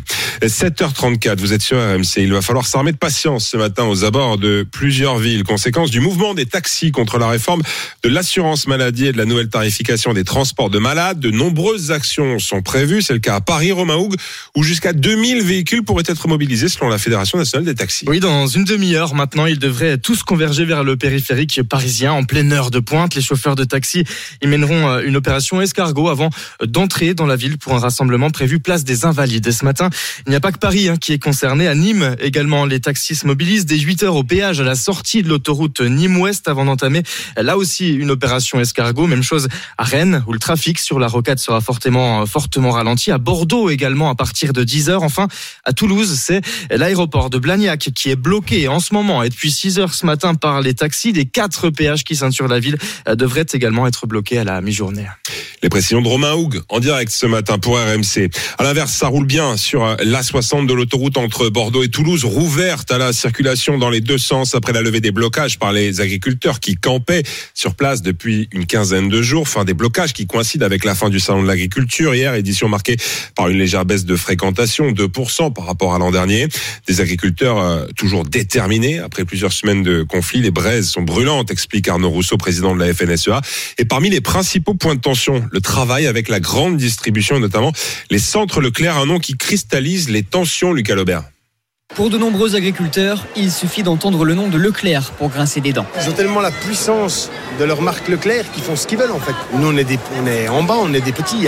On se sent totalement impuissants et du coup la guerre est perdue d'avance en fait. Hervé Duprat, lui, a travaillé avec Leclerc mais il en garde de mauvais souvenirs. Quand j'ai travaillé avec eux, j'ai travaillé pour rien. Un sentiment de gâchis, malgré plusieurs années de collaboration pour cet éleveur bovin du Gers. Leclerc mettait une pression constante pour faire baisser ses marges. Il a fini par abandonner. On nous a demandé de baisser nos tarifs, je dirais de 20% à peu près. C'est pas possible. Ils se fichent complètement de ce que peut se passer sur les fermes. Eux, ce qui leur intéresse, c'est d'avoir le prix le plus bas à l'entrée au magasin. Pourtant, certains agriculteurs arrivent à vendre à Leclerc dans de bonnes conditions. Laurent Saint-Aubin, par exemple, producteur de viande. Nous, c'était une production de niche que l'on a essayé de mettre en place et on a eu un retour positif. C'est donnant-dedans. Il a une image locale et de qualité. En contrepartie, nous, on a une rémunération meilleure sur nos bêtes. Mais ce n'est pas une généralité. Chaque magasin Leclerc peut décider de jouer le jeu du local ou non. Et notez que Michel-Édouard Leclerc, président du groupe Comité Stratégique Leclerc, est l'invité d'Apolline à 8h30 sur RMC et BFM TV ce matin. Lens met fin à la belle série de Lyon en clôture de la 24e journée de Ligue 1. Les nordistes s'imposent 3-0 et se retrouvent à 3 points du podium ce matin. Brest l'emporte 1-0 face au Havre et reste dauphin du PSG. Les Parisiens, désormais tournés vers la Ligue des Champions, 8e de finale. Retour demain à San-Sébastien face à la Real Sociedad. Match tout particulier pour Luis Enrique, l'entraîneur du club de la capitale et ancien sélectionneur de l'Espagne, de retour au pays après l'échec de la Coupe du Monde 2022, Valentin Germain. Oui, ce mondial a abîmé son image. Les supporters de la Real Sociedad sont mi-critiques, mi-détachés. Il a la tête dure, il est sûr de lui. Je le trouve un peu arrogant, parfois froid. La fin avec la sélection a été dure. On ne sait pas ce qu'il s'est passé, mais ça reste un bon coach. L'entraîneur divise, biberonné à l'école barcelonaise. Il a tout gagné et impressionné avec le Barça, mais son style et son attitude en lassent certains au pays. Entêté, il aime asseoir son autorité, selon Miguel Ángel Lara, journaliste pour le titre Marca. Ici, on dit qu'il est courageux, parfois jusqu'au suicide. Il joue toujours pareil, que ce soit contre une équipe de 4e division, contre Madrid. Il ne veut pas s'adapter et il a du mal avec les critiques. Et avec son management, les stars s'assoient parfois sur le banc, comme Lionel Messi à Barcelone et comme Kylian Mbappé ces dernières semaines. Il préfère une équipe sans grande star, plutôt qu'une équipe avec une seule grosse star. Enrique s'explique peu, d'ailleurs sa relation avec les médias espagnols est tendue et malgré cela, le directeur du football de la Real Sociedad, Roberto Olabe, l'admire. C'est un leader, il sait mener des projets, motiver, ce qu'il a fait ici c'était extraordinaire. Luis Enrique est un grand coach. Un coach qui n'a gagné qu'une fois en 4 rencontres à San Sebastián. Real Sociedad PSG, c'est demain à 21h. Sur RMC à l'aller, les Parisiens l'avaient emporté 2-0. Et puis les courses, c'est à quand ? Et c'est à 13h55 sur RMC Découverte. Le 6, Iris Desroses, où il favorise la Dream Team RMC. L'outsider, c'est le 2. In Love with Chenu, le 6 et le 2. C'était le journal de Thibaut Texier, 7h39. RMC, 6h39h. Apolline Matin. L'IVG fait son entrée dans la Constitution aujourd'hui, mais l'accès à l'IVG n'est pas garanti partout en France, notamment à cause des fermetures de centres ou tout simplement à cause des déserts médicaux. Bonjour François Oliven. Bonjour. Vous vous installez dans ce studio à l'instant. Vous êtes le célèbre gynécologue, bien sûr, et vous lancez l'alerte sur cet accès à l'IVG. À tout de suite. RMC, Apolline Matin. Apolline de Malherbe. Il est 7h42, vous êtes bien sur RMC. L'invité du jour. Bonjour François Oliven, bonjour docteur, devrais-je dire. Vous avez fait naître plusieurs milliers d'enfants. Vous êtes gynécologue obstétricien, spécialiste de la PMA, de la procréation médicalement assistée. Et cet après-midi, les députés et les sénateurs réunis en congrès à Versailles vont donc officiellement inscrire l'IVG dans la Constitution. Mais dans les faits, dans la pratique, dans le quotidien des cabinets de gynécologues, dans le quotidien des maternités, est-ce que ça va vraiment changer quelque chose ? Ben, je ne crois pas que ça va changer quoi que ce soit. Ce qui est bien dans cette inscription, c'est que en cas de changement de majorité politique, ça sera compliqué quand même de revenir sur l'autorisation de l'IVG. On voit ce qui se passe par exemple dans un pays comme les USA, où ça paraissait invraisemblable il y a 15 ans que l'IVG soit interdite. Et là, ça semble possible si Trump passe au pouvoir. Donc pour ça, c'est bien. Mais c'est vrai que c'est constitutionnel, mais s'il n'y a plus de gynécologues pour faire des IVG, ça ne changera rien. Il y aura un problème d'accès, le problème d'accès qui est aujourd'hui en fait. Le problème d'accès, c'est-à-dire qu'aujourd'hui, si une femme veut avoir recours à l'IVG, ça reste un parcours du combattant. C'est plus compliqué. Je voulais donner deux chiffres. Il y a un chiffre qui est... le planning familial a dit qu'il y a environ 130 centres qui ont fermé en 15 ans, 130 centres d'IVG. Et aujourd'hui, il y a... à peu près 30% des femmes qui veulent une IVG qui la font hors de leur département de résidence. Donc vous vous rendez compte, c'est une femme sur trois qui est obligée d'aller ailleurs, parce que soit elle n'a pas accès, soit les délais sont longs, c'est aussi un problème. S'il n'y a pas beaucoup de médecins, ça peut se faire, mais c'est des délais longs. Donc ce qui est important, c'est quand même d'essayer de, parallèlement, de sécuriser l'accès, et donc les praticiens. Et vous savez quoi, François Oliven, on va faire un tour par le 32-16. On a un auditeur un peu particulier ce matin, puisque vous êtes très emblématique. Bonjour Reynald. Bonjour Apolline. Reynald Maisonneuve, vous nous avez appelé au 32-16 parce que vous êtes un des auditeurs d'Apolline Matin et vous vouliez réagir. Et vous êtes le directeur de la maternité des Lilas. Elle est particulièrement emblématique, hein, cette maternité qui est juste à côté de Paris, parce que régulièrement, elle a été menacée de fermeture pour des difficultés de moyens. Sur la question de l'accès à l'IVG, vous vouliez témoigner, vous, Reynald, où est-ce qu'on en est aujourd'hui ? Est-ce que vous, au Lila, vous avez les moyens, si une femme se présente aujourd'hui, qu'elle est dans l'urgence, vous pouvez répondre, vous pouvez, lui donner accès à l'IVG ? Alors, nous avons les moyens, très réduits, puisque nous avons seulement un médecin sur la dizaine qui pratique les IVG. Et aujourd'hui, comme nous sommes un centre très militant, la patiente est prioritaire. Donc toute l'équipe se mobilise pour trouver une solution à cette patiente, puisque de plus en plus d'établissements en région parisienne ne font plus les IVG. Et en plus, nous qui sommes encore ouverts, comme vous l'aviez précisé, ils rechignent à nous envoyer des patientes par moment. Donc, je vais même vous dire les choses. J'étais venue moi-même en reportage, je m'en souviens très bien, dans votre maternité lorsqu'elle était menacée de fermeture il y a une dizaine d'années. Chaque année, on sent que vous êtes au bord de fermer, mais que heureusement, certains se mobilisent pour que vous puissiez continuer à pratiquer l'accompagnement des femmes et notamment tous les accouchements. Vous êtes une des maternités en pointe. Reynald, vous dites, j'ai un médecin sur mes 10 médecins qui pratiquent les IVG. Ça veut dire quoi ? Ça veut dire que y a de moins en moins de médecins, vous le disiez à l'instant, professeur Oliven, qui pratiquent des IVG. C'est quoi ? C'est une question de choix ? C'est une question de moyens ? Pourquoi ? C'est une question de choix. Ils invoquent tous leur clause de conscience et on ne peut rien faire contre ça. Et pourquoi il y a ça ? C'est-à-dire, là, c'est une question vraiment de médecin, c'est pas une question politique. C'est une question de médecin, effectivement. C'est une question de philosophie, je pense, d'une conception de vie. Après, comment est-ce qu'on peut... On est confronté à des difficultés, puisqu'il nous faut des gynécologues obstétriciens pour accoucher, même si l'ARS veut encore nous fermer, nous a menacé la semaine dernière de fermeture. Mais nous n'avons aujourd'hui qu'un médecin qui est militant, le docteur Sissala, qui se reconnaîtra, et que je salue, car toute l'équipe est mobilisée. Mais sinon, pour les gynécologues obstétriciens, on ne peut pas, hélas, leur opposer leur clause de conscience. C'est peut-être cette clause qu'il faudrait faire sauter. François Oliven, professeur Oliven, justement cette clause, et d'ailleurs le ministre de la Justice l'a bien précisé, elle est maintenue. Alors, là, il faut rappeler qu'elle a été instaurée au moment de la loi Veil. Moi, la clause de conscience, elle ne me choque pas. Il y a des gens qui sont contre. C'est vrai que on entend un Reynald qui nous appelle. Non, mais c'est un acte qui n'est pas anodin. Donc, on peut avoir une clause de conscience. Moi, ce qui me pose problème, c'est qu'on puisse engager dans des centres, alors là, les Lilas, c'est peut-être particulier parce que comme il vient de le dire, il y a un problème, il lui faut un certain nombre d'obstétriciens. Mais vous avez des grandes structures hospitalières qui ont plein de demandes pour avoir des postes plein temps. Je pense qu'on devrait restreindre l'embauche à des gens qui, un, n'ont pas cette clause de conscience, et deux, qui, si jamais, tout d'un coup, cette clause de conscience leur vient 6 mois après leur embauche, s'engagent à renoncer à leur poste. Parce que c'est un peu facile, vous allez dans un hôpital où il y a un centre d'IVG et vous dites, ah ben attention, oui, mais moi, je veux pas. Donc le médecin, l'obstétricien qui a pas envie de faire d'IVG, ben il a qu'à aller travailler dans un centre où il n'y a pas d'IVG, ou en privé, ou ailleurs. Parce que sinon, c'est la fin. Il bloque. Alors après, il faudrait voir s'il y a un vrai problème de nombre. Mais moi, j'aimerais bien comprendre quand même, parce que vous, professeur Oliven, et vous, Reynald, qui nous appelez au 32-16, qui êtes le patron de la maternité des Lilas, j'aimerais quand même comprendre pourquoi est-ce qu'il y a plus de médecins aujourd'hui qui invoquent cette clause de conscience. C'est quoi ? C'est des raisons... Bon, je pense qu'il y a une partie des gens, c'est des raisons religieuses, c'est un grand mot, mais vous savez bien... Mais pourquoi plus aujourd'hui qu'hier ? Parce qu'il y a un regain de gens qui mettent la vie... vous savez, moi je suis plutôt spécialiste de la PMA, là je sors de mon terrain.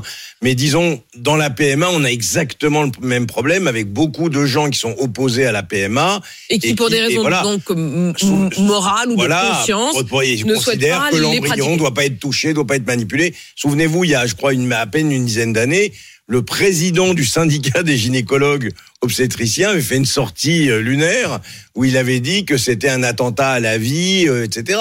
Donc le président même du syndicat des gynécologues obstétriciens était farouchement opposé à l'IVG. Donc c'est un vrai problème, je pense. Ça veut dire qu'aujourd'hui, vous estimez en tout cas qu'il faudrait que on annonce la couleur quand on est candidat à un poste et qu'on est gynécologue, qu'on dise voilà, moi je suis pour ou moi je suis contre, et s'engager dans ces centres qui pratiquent l'IVG, aller pratiquer. Est-ce que vous estimez que c'est un problème aujourd'hui dans le recrutement ? Au-delà de ça, les déserts médicaux, on l'entendait évidemment. La maternité des Lilas, elle est toujours au bord de fermer parce qu'on lui donne pas suffisamment de moyens.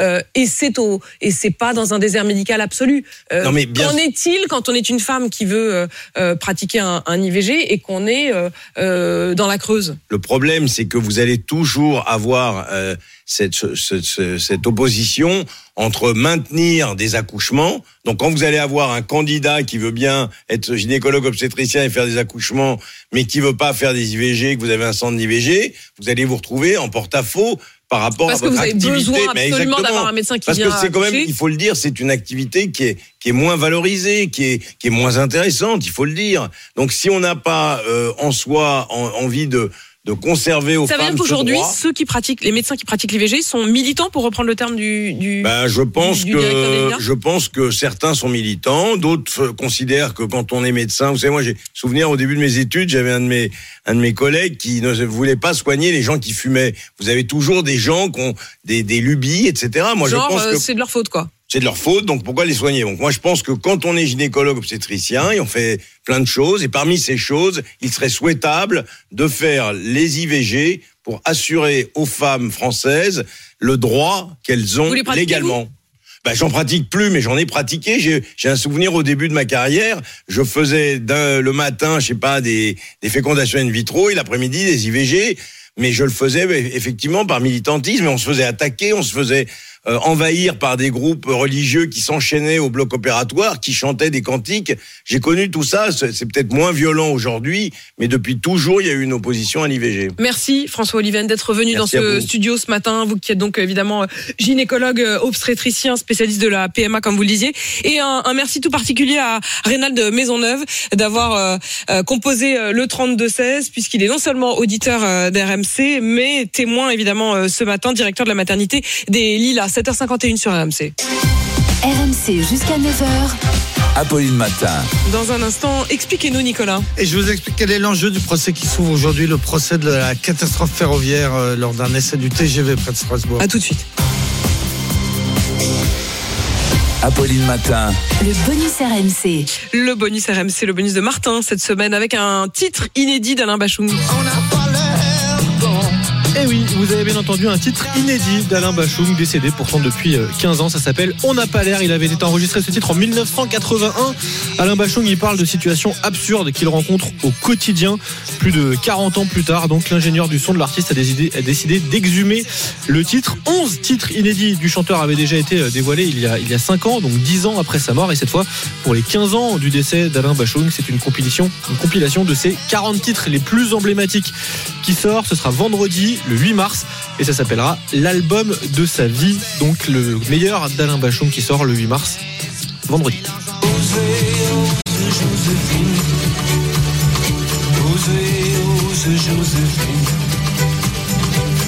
RMC, Apolline Matin. Il est 7h55, excellent lundi sur RMC. Expliquez-nous.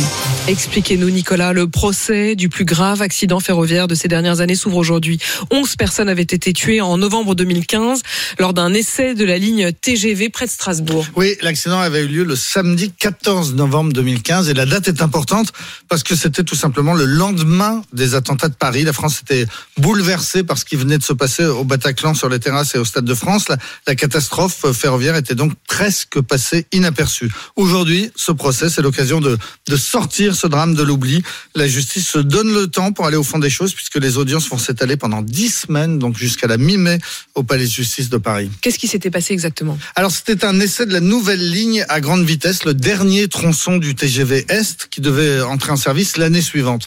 Pour valider la ligne, on fait circuler des rames en survitesse, c'est-à-dire au moins 10% plus vite que la future vitesse d'exploitation commerciale, et en l'occurrence ce jour-là c'était même beaucoup plus, parce qu'en réalité plus le train d'essai va vite, plus cela conforte les vitesses prévues. En l'occurrence, à Egversheim, le train devait rouler à 360 km/h le plus longtemps possible, puis freiner fortement pour aborder une courbe. Seulement, il a freiné trop tard et il est arrivé dans la courbe à 265 km/h au lieu des 176 prévus, donc 90 km/h trop vite.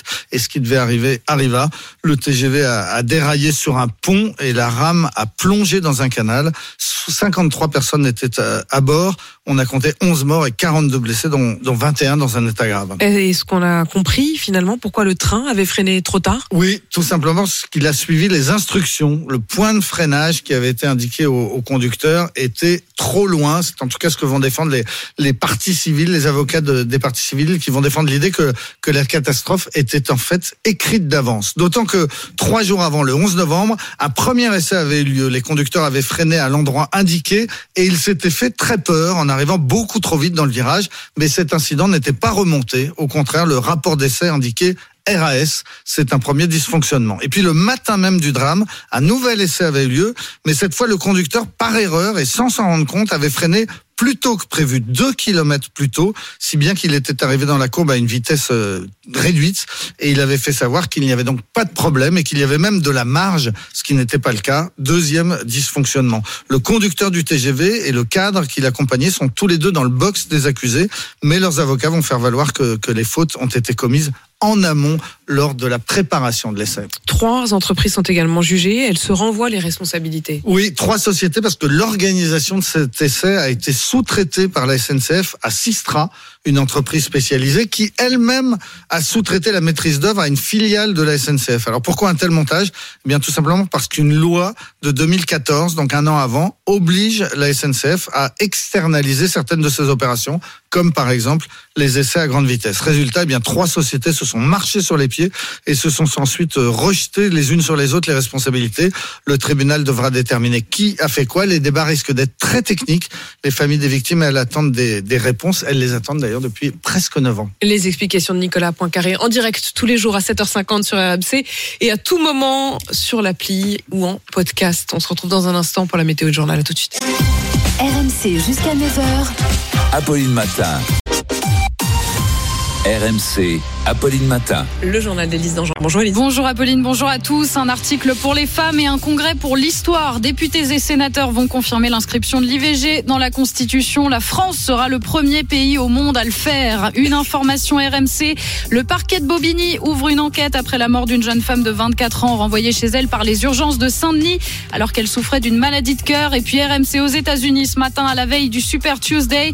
Étape capitale dans la course à la Maison-Blanche. Vous entendrez la jeunesse qui soutient Donald Trump. Et puis le grand retour de Michel-Édouard Leclerc. Bah oui, lui qui était habitué des micros, il se taisait jusqu'à la fin du salon de l'agriculture. C'est fini depuis hier soir. Il sera donc à mon micro ce matin. Beaucoup de questions à lui poser. Mais d'abord, cette histoire étonnante dans la Sarthe, des élus qui sautent par la fenêtre en plein conseil municipal. Ils pensaient être la cible d'une fusillade. Ça n'était en fait qu'un jet de pétard, sauf qu'ils ne l'ont appris qu'après avoir tenté de sauver leur peau. Ça s'est passé à Châles, près du Mans, et on peut dire, Martin Cadoret, que les élus ont eu leur peur de la vie. Un jeudi soir de conseil municipal. La porte de la mairie est ouverte car la réunion est publique quand soudain des pétards sont jetés dans le hall à quelques centimètres de la salle où siègent 10 élus dont Yannick Livet. Une série de pétards comme un bruit de mitraillette quoi. La fumée c'était énorme. Toute la fumée elle est rentrée dans la salle du conseil et il y a 3 collègues qui ont vraiment cru à un attentat. Oui. Ils se sont jetés par la fenêtre. Une fenêtre au rez-de-chaussée, 2 conseillers municipaux atterrissent sur l'herbe, une 3e chute plus lourdement dans l'escalier de cave en contrebas. Et elle est tombée à peu près 3 mètres de hauteur quoi. Elle est toujours hospitalisée, elle a des fractures au bassin. Le lendemain, surprise encore au moment de relever la boîte aux lettres de la mairie. Et à l'intérieur, il y avait une lettre anonyme tapée sur ordinateur qui nous nargue carrément. Je suis le roi du cache-cache, vous avez pas su me trouver. Ça nous a conforté dans cette idée que c'était vraiment un acte de malveillance. Une lettre mystérieuse qui alimente toutes les discussions. Dans une petite commune où il y a peu d'habitants, ça fait vite le tour. Les gens se posent mille et une questions. Faut être gonflé là. Faut peut-être respecter un petit peu les élus quand même. Depuis l'accident, le conseil municipal a reçu de nombreux témoignages de soutien d'élus de toute la Sarthe. Le parquet du Mans a ouvert une enquête pour violence volontaire sur personne dépositaire de l'autorité publique. Il est 8h03 sur RMC. L'IVG s'apprête à être gravé dans le marbre de la Constitution. Il sera inscrit à l'article 34 comme une liberté garantie à la femme, à toutes les femmes. Pour ça, le Parlement se réunit cet après-midi en congrès au château de Versailles. Députés et sénateurs vont confirmer leur vote et faire de la France une pionnière. Tout un symbole près de 50 ans après l'adoption de la loi Simone Veil. Mais pas qu'un symbole, justement, pour les femmes, notamment les plus jeunes. Illustration au lycée. C'est Simone Veil de Boulogne-Billancourt, signé Nicolas Traîneau. L'inscription de l'IVG dans la Constitution rassure ces lycéennes quant à leur avenir. C'est super, parce que on ne sait pas ce qui peut nous arriver. Car à 16, 17 ans, elles ont le sentiment qu'aujourd'hui, ce droit peut être encore fragile. Ce droit est retiré dans quelques endroits. On se demande si ça peut arriver ou pas en France. On ne devrait pas avoir le droit de nous l'interdire et qu'il soit inscrit dans la Constitution, c'est normal. Ça fait aussi partie du patrimoine, Simone Veil. En fait, c'est comme si je supprimais complètement... à l'exaction de quelqu'un qui a amélioré la France. Les femmes qui passent devant ce lycée Simone Veil acquiescent. Pour moi, c'est important pour que ce soit un droit irréversible. Très attachée à cette loi de 1975, comme Eugénie, de confession catholique. Je pense qu'il y a une montée de l'intégrisme, un retour à la foi, qui fait aussi un petit peu peur. C'est important de garantir cette liberté aux femmes. Frédérique, elle, a eu recours à l'IVG en 1998. Dans des conditions où on me faisait quand même comprendre que c'était pas bien, quoi. Donc, il y a du chemin encore. Ces femmes trouvent toutefois anormal que des maternités ou des centres IVG ferment et compliquent l'accès à l'avortement, des inégalités que cette réforme constitutionnelle ne réglera pas. Opération escargot en cours sur l'autoroute A13 en direction de Paris, au péage de la sortie Nîmes-Ouest et sur le périphérique parisien. Nouvelle journée de mobilisation des chauffeurs de taxi qui protestent contre la tarification de l'assurance maladie pour le transport sanitaire. L'aéroport de Toulouse est aussi bloqué depuis ce matin. Il est 8h05, une nouvelle affaire de négligence aux urgences révélée ce matin par la cellule RMC s'engage avec vous. Une jeune femme de 24 ans est morte fin décembre, à peine 5 heures après avoir été renvoyée chez elle par les urgences de l'hôpital de Saint-Denis. Et vous nous apprenez, Amélie Rosic, qu'une enquête a été ouverte par le parquet de Bobigny. Oui, une enquête pour rechercher les causes de la mort et les responsabilités, car quand Anissa arrive à l'hôpital le 29 décembre dernier, elle hurle de douleur, elle ne tient pas debout. On lui trouve une surinfection des bronches, mais elle n'est pas hospitalisée et l'infirmière insiste. Elle doit quitter les urgences. Elle appelle donc sa sœur, Maïmouna.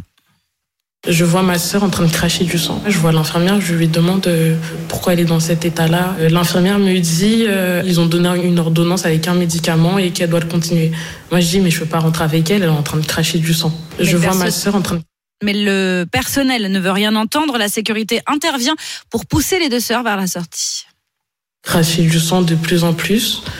Elle avait mal, elle souffrait. Je la dépose chez sa mère et du coup, je pars et à mon retour... Elle était partie, donc elle est décédée 4h30 après l'hôpital.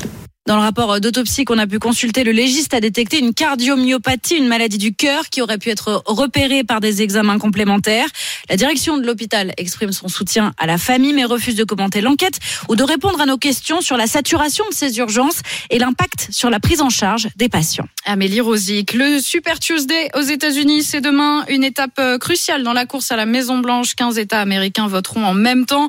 Et le grand favori, c'est toujours Donald Trump qui séduit même les plus jeunes. Comme vous l'avez constaté lors de l'un de ses meetings ce week-end à Richmond, en Virginie, Alfred Orange. Oui, et c'est d'ailleurs les premières personnes sur lesquelles on tombe. Salut, vous venez voir Trump ? Dorian, lunettes de premier de la classe sur le nez et casquette Trump sur la tête, oriente les supporters du jour. Il suffit de descendre la rue. Dieu vous bénisse. À tout juste 18 ans, cet étudiant votera pour Donald Trump en novembre prochain. Il a une vision pour ce pays et il dit ce qu'il fait. Par exemple, il a dit « Je vais construire un mur à la frontière mexicaine » et une fois élu, il s'y est mis dès son premier jour. C'est très inspirant. Dans l'interminable file d'attente, ses visages juvéniles sautent aux yeux sur deux chaises de camping. Peyton et Saylis, jeunes travailleurs à peine majeurs, le disent. Voter Trump à cet âge-là n'a rien d'anormal. Quand on est jeune et qu'on commence à payer les factures, on se dit qu'avec Trump... On se dit qu'elles nous coûteront moins cher. Et prenez l'essence par exemple, elle est devenue tellement chère et ça c'est à cause de Biden. Un électorat nouveau qui vient grossir les rangs d'une base électorale déjà fournie, ultra mobilisée et convaincue de l'emporter. Edward suit Donald Trump sur tous ses meetings. Le seul qui puisse sauver ce pays, c'est le président Trump. Tous portés par un même slogan qu'ils affichent partout, écrit tout le temps « Make America Great Again », comprenez « Rendre à l'Amérique sa grandeur ». Alfred Orange, envoyé spécial d'RMC aux États-Unis. Les 8h08 et les Bleus ont décroché l'or cette nuit en rugby à 7. Ils ont battu la Grande-Bretagne 21-0 en finale du tournoi de Los Angeles, étape américaine du World Sevens. Et ils décrochent leur premier titre sur le circuit mondial depuis 2005. Un titre de bon augure pour Antoine Dupont et ses coéquipiers à moins de 5 mois des JO. On est un groupe très ambitieux et qui a envie aussi de se donner les moyens de remporter cette médaille-là aussi cet été. Donc je pense qu'on est tous dans cette optique-là, à travailler, à cravacher. Il reste encore des mois, il reste encore des tournois. Mais évidemment qu'on a tout ça en ligne de mire en ayant l'objectif de faire quelque chose de grand. En football, fin de série pour l'Olympique lyonnais. Après 6 victoires consécutives, toutes compétitions confondues, les Gones ont perdu 3-0 face à Lens en clôture de la 24e journée de Ligue 1. Lyon qui était à la 11e place du classement. Paris toujours leader avec 9 points d'avance sur Brest qui a conforté sa surprenante 2e place après avoir battu Le Havre 1-0 hier. Et demain soir, c'est le retour de la Ligue des Champions. Le PSG affronte la Real Sociedad en 8e de finale après sa victoire 2-0 à l'aller. C'était le journal d'Élise Dangean, 8h09 sur RMC. RMC jusqu'à 9h. Apolline Matin. Des jeans à 10€, des t-shirts à 3€. Il faut freiner la fast fashion. Voilà le parti pris de ma prochaine invitée à quelques heures d'une réunion au ministère de la Transition écologique avec la fast fashion dans le viseur. La fast fashion qu'on trouve partout, visiblement, même chez Decathlon. Explication à suivre dans un instant sur RMC. Apolline Matin. Et ça vous fait réagir ce matin sur Direct Studio. Il y a débat au sujet de la fast fashion. Il y a ceux qui sont pour les malus imposés et une surtaxe de la fast fashion. Christian, par exemple, qui nous dit acheter chinois, c'est détruire les commerces et l'industrie française. Acheter français, c'est empêcher de faire travailler des gens, parfois des enfants, dans des conditions catastrophiques. Agathe également nous dit les gens se plaignent de ne plus avoir d'argent, mais ils dépensent en fast fashion. C'est de la surconsommation. Arrêtons de consommer tout le temps, partout et n'importe quoi. Et puis il y a ceux qui sont contre cette idée de taxe sur la fast fashion. Axel, par exemple, taxer la fast fashion ne va rien changer. Cela va juste retomber sur le consommateur qui paiera plus cher. Est-ce qu'on pourrait pas trouver une solution qui limiterait le pouvoir d'action de ces plateformes? Daniel, lui, nous dit carrément tous les matins, il y a une nouvelle taxe. On est dans le pays le plus taxé du monde. Lâchez-nous. Et vous, qu'est-ce que vous en pensez? Est-ce que vous comprenez l'idée de surtaxer les produits issus des plateformes de fast fashion? Venez nous le dire au 32-16 et sur l'application RMC, rubrique Direct Studio. RMC, Apolline Matin. Apolline de Malherbe. Il est 8h13. Merci d'avoir choisi RMC. Le parti pris. Bonjour Charlotte Soulary. Bonjour. Vous allez participer à une réunion dans quelques heures au ministère de la Transition écologique sur la fast fashion et vous passez donc par RMC avant cette réunion. Défendre votre parti pris. Pour vous, il faut condamner ou encadrer au minimum cette fast fashion. Vous êtes responsable du plaidoyer à Zero Waste France. Ça veut dire quoi? Ça veut dire que vous estimez aujourd'hui que acheter chez Shein, chez H&M, c'est faire du mal à la planète? Aujourd'hui, l'industrie textile, c'est 10% des émissions mondiales de gaz à effet de serre. C'est un impact majeur sur la crise climatique que nous connaissons.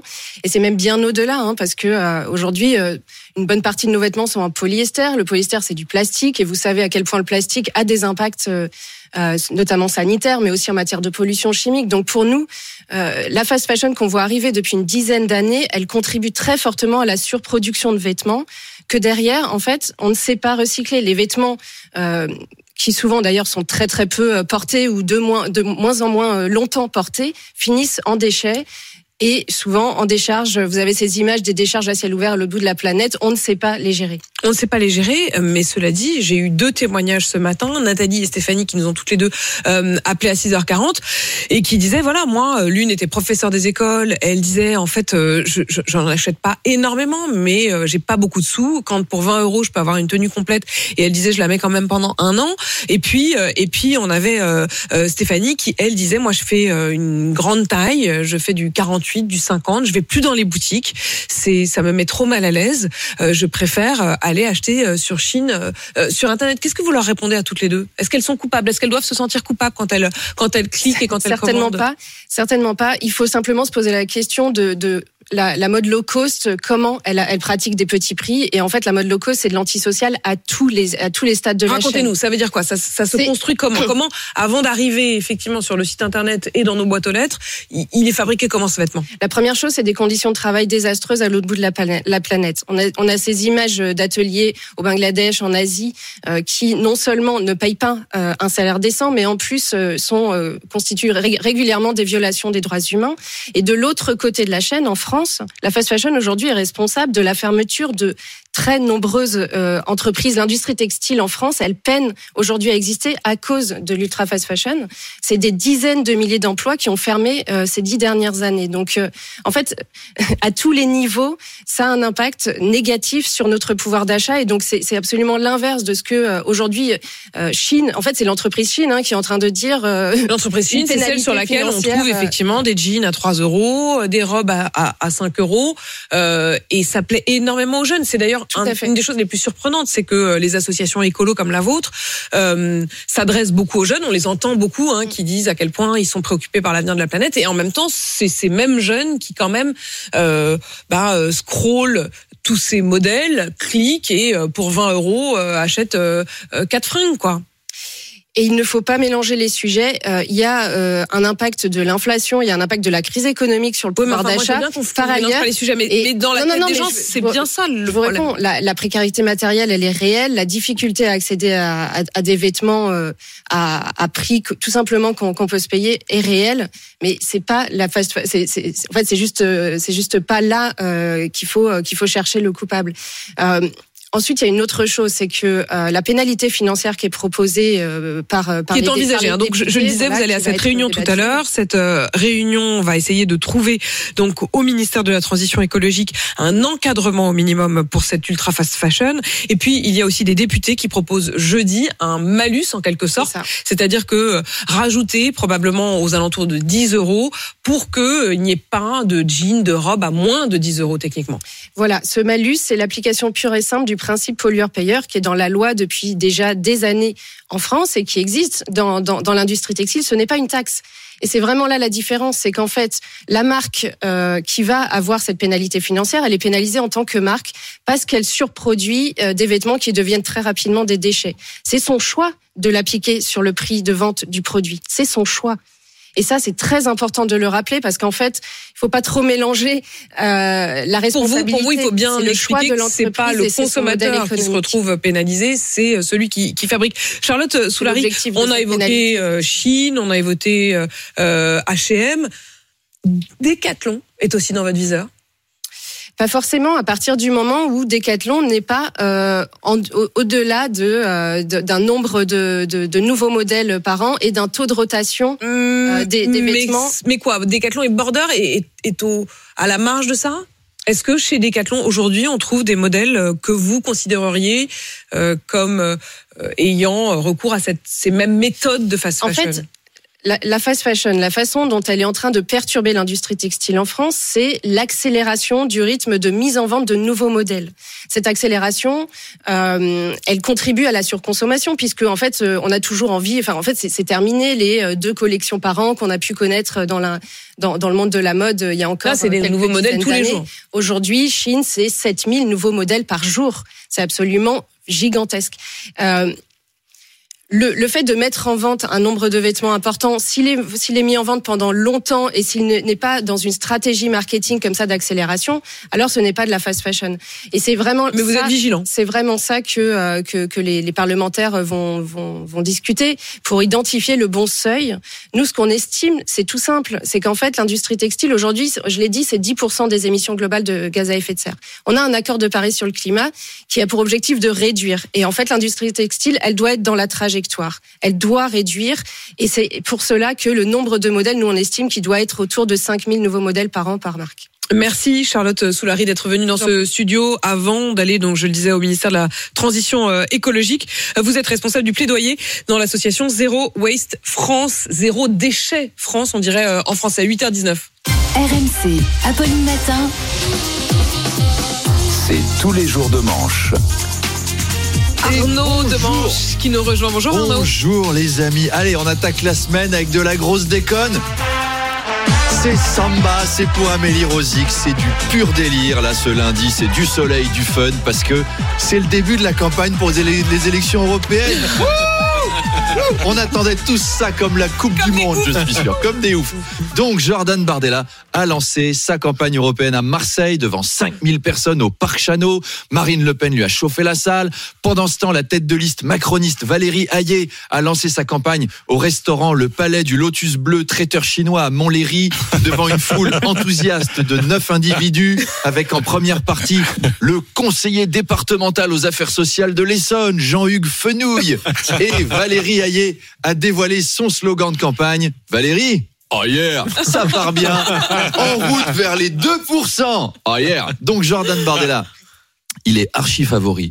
Il a dévoilé son affiche avec une photo où il a un sourire crispé. On dirait le sourire qu'on a quand le proctologue vous dit « On va faire un petit examen. » Celui-là. Il est tellement sûr de lui qu'il a refusé un débat avec les autres têtes de liste sur Public Sénat, estimant les audiences trop basses, et il a dit « Soyons sérieux. » Pourquoi pas sur Coquelicot TV. Alors je suis allé voir Coquelicot TV. Ça existe ? Ça existe. Non. Ça existe, c'est une télé locale de Seine-et-Marne. Je suis allé sur leur site internet. Il y a un article de février 2020 sur l'entretien des piscines. Et l'article d'après, il date de mars 2018. Donc c'est un média qui est mis à jour tous les 2 ans. C'est des gens qui prennent le temps de travailler leur sujet, de fournir du bon boulot. Enfin là, par exemple, ils ont refusé un portrait de Valérie Hayet en disant on est overbooké, on a un sujet sur l'ouverture du musée de la brosse à dents à Savigny-sur-Orge qu'on doit rendre pour juillet 2026. On peut pas s'occuper de vous, madame. Ça s'annonce plus compliqué que prévu pour Valérie, hein. En route vers les 1,5% finalement. Emmanuel Macron, Arnaud, réunit le Parlement à Versailles pour réinscrire le droit à chaque femme à pratiquer l'IVG dans la Constitution. Oui, alors le Sénat a en effet voté pour jeudi dernier. Alors au début, c'était pas spécialement pour les sénateurs, mais depuis qu'on tourne des sextapes au Sénat, on sait jamais. Vaut mieux être prudent. Alors deux choses les ont fait changer d'avis, les sénateurs de droite. Petit 1, ils en avaient marre de se faire engueuler à la maison par leurs femmes. Vous avez vu ça dans la presse. Ils étaient là, je suis contre l'avortement, chérie. Ah ouais ? Bah de toute façon, si tu votes pas la loi, tu risques de plus jamais avoir ce problème du tout, parce que je t'arracherai les testicules avec la griffe de jardin. Et deuxième allié inattendu, ça a été la chaîne CNews, qui avait diffusé une infographie intitulée « Les causes de mortalité dans le monde ». Et en numéro 1, ils ont placé l'IVG devant le cancer et le tabac. Tollé général, donc les sénateurs ne pouvaient pas voter après ça. En plus, CNews, il devrait être pour l'avortement. Et l'avortement, Madame de Malherbe, c'est un truc de gauchiste. C'est les gauchistes qui l'utilisent. Donc ça en fait moins des gauchistes au final. Donc je suis pour. J'essayais de suivre la logique. Alors les évêques de France ont fait part, je cite, de leur tristesse à propos de l'inscription de l'IVG dans la Constitution. Mais oui, mais il faut les comprendre les pauvres, hein. Qui dit IVG dit moins d'enfants. Qui dit moins d'enfants dit moins d'opportunités pour les évêques. Forcément. Là aussi il y a une certaine logique. Il y a une mécanique à avoir. Je sens. Emmanuel Macron penserait à Ayana Nakamura pour la cérémonie d'ouverture des Jeux Olympiques pour chanter Edith Piaf. Excellente nouvelle. Oui, on se remet un petit peu de Ayana Nakamura que tout le monde resitue. La chanteuse aurait été reçue à l'Élysée le 19 février. Dites donc, Macron, ces derniers jours, il a reçu Mbappé, Ayana Nakamura. Il a décidé de se faire kiffer pour son dernier mandat. Après 5 ans à se taper des dîners sinistres avec Alexis Kohler et Richard Ferrand ou François Bayrou, qu'il sous la table. Je mérite plus de considération. Car le modem, oui François, oui, elle est arrivée à Yana Kamura, là, il a envie d'un peu de fun. Alors, demain, le président abordera la guerre au Proche-Orient avec Jonathan Cohen et Ramzi. Mercredi, un sommet sur le numérique avec Squeezie et Lena Situation. Voilà. Et jeudi, Redouane Bougheraba viendra le clasher en le traitant de banquier coincé qui a épousé sa mère, un peu comme le font les syndicats, mais en plus rigolo, quoi. Bref, donc Aya Nakamura qui chante du Edith Piaf pour ouvrir les jeux. Amélie aime bien, mais il y a eu une polémique quand même sur Internet. Il y a des gens qui... Mais enfin, oui, non, mais je suis d'accord, c'est une bonne chanteuse. Edith Piaf, les textes sont jolis, la voix d'Aya, elle est bien, ça va matcher. J'aurais peut-être été plus sceptique dans l'autre sens. Si on avait reçu Edith Piaf pour chanter Aya Nakamura, là j'aurais compris la petite polémique. Oh, y a pas moyen, dja dja, patakatin, dja dja, baby en katchana. Là oui, ça m'aurait fait un peu le même effet que si on avait demandé à Georges Brassens de chanter en bande organisée. Pom pom pom pom pom pom, en bande organisée. Personne canalisé. Dans la zone, ça fume la fusée, pistée par les banalisés. Nique ta mère sur la canne de bière, nique tes morts sur le vieux port. Ça match, hein? Oh, c'est pas si mal. Ou Luis Mariano qui chante du Naps. Voyager jusqu'au Nirvana, hôtel 5 étoiles, prendre le petit-déj en pyjama. C'est là qui pense, gros joint, devant la défense. C'est un style. Un dernier? Allez. Ah ouais. Montant sur du Weshden. Ah ouais. Tu prends tes caleçons chalets et tu parles de ma vue. Tu n'as pas de principe. Je te jure sur ma vie. Me tromper avec ma cousine, mais t'as pas de valeur. J'ai appelé mon grand frère et il vient tout à l'heure. Alors je serai en concert pour mon récital. Ah, les légendes françaises chantent du bon son de Taras. Le 22 juillet à la Boule Noire. Mon album est dispo en précommande. Je le sors l'album. On le sort. Bon, on Michel Édouard le père de l'obligé par les bacs. Je valide grave. À demain. Et top, c'est parti. Votre rendez-vous sur RMC avec la carte Pro Brico Dépôt, la carte qui fait gagner du temps aux pros. Et hop, 2 secondes de gagner. Et vous le disiez, en effet, mon invité dans un instant, c'est Michel-Édouard Leclerc, le patron des magasins Leclerc. Il avait disparu. Où est-ce qu'il était passé? Depuis le début de la colère des agriculteurs, vous l'aurez remarqué, et pourtant, c'était pas faute de l'invité. Il revient, on va évidemment lui demander s'il a été au salon de l'agriculture. Spoiler, pas gagné. À tout de suite. RMC jusqu'à 9h. Apolline Matin. Face à face. Apolline de Malherbe. Il est 8h32, vous êtes bien sur RMC et BFM TV. Bonjour Michel-Édouard Leclerc. Bonjour. Vous êtes le président du comité stratégique des magasins Leclerc. Enfin, mais vous aviez complètement disparu, vous, adepte des micros, omniprésent dans les médias. Vous étiez beaucoup plus discret. Vous étiez où? D'abord, je vous regardais, vous fritez avec Dominique de Villepin. Vous étiez donc chez vous devant votre télé. Mais j'imagine que c'est pas la seule cause. Vous avez... plutôt préférer être discret. La colère des agriculteurs, c'était pas tout à fait agréable, j'imagine. La colère des agriculteurs, c'est un sujet. J'ai rencontré beaucoup d'agriculteurs sans venir sur les plateaux. La première semaine, j'étais très présent avec eux, jusqu'à ce que M. Attal descende d'ailleurs à Toulouse. J'ai trouvé que... En fait, j'étais assez d'accord avec beaucoup de choses exprimées par les agriculteurs. On pourra y revenir. Mais après, le nom de la distribution, des enseignes de distribution, le nom de Michel-Édouard Leclerc a vraiment été jeté en pâture. Par qui ? Vous dites jusqu'au moment où Gabriel Attal est descendu à Toulouse. Est-ce que ça veut dire que vous estimez qu'à partir du moment où les politiques se sont emparés de cette colère, de ce sujet, vous vous êtes retrouvé quoi ? Bouc émissaire ? On s'est retrouvé la cible entre FNSEA, JA... et Fédération des agriculteurs, jeunes agriculteurs et gouvernement. Et bon, j'ai lu L'Art de la guerre. L'esquive est une manière de renvoyer les deux adversaires dos à dos, et j'ai eu l'élégance de laisser le ministre de l'Agriculture essayer d'expliquer sa politique agricole. Est-ce que c'est de l'élégance ou est-ce que c'est une forme de lâcheté quand même ? C'est une forme, non. C'est une forme, non, non. Je pense que c'était à lui que s'adressait cette colère agricole, qui était aussi une colère sociale. Ça s'adressait au gouvernement, ça s'adressait, bien sûr, pour des raisons pratiques, sur certaines filières, à la distribution, mais et à l'industrie. Mais globalement, c'était une crise politique, avec des surenchères syndicales, avec des surenchères politiques. Et donc, à un moment donné, vaut mieux pas se trouver au milieu du champ de tir. On a essayé de vous mettre au milieu du champ de tir. C'est un peu ce que vous laissez entendre à propos du grand débat. C'était il y a donc une semaine tout pile, au moment de l'ouverture du salon de l'agriculture. Emmanuel Macron qui avait prévu un grand débat.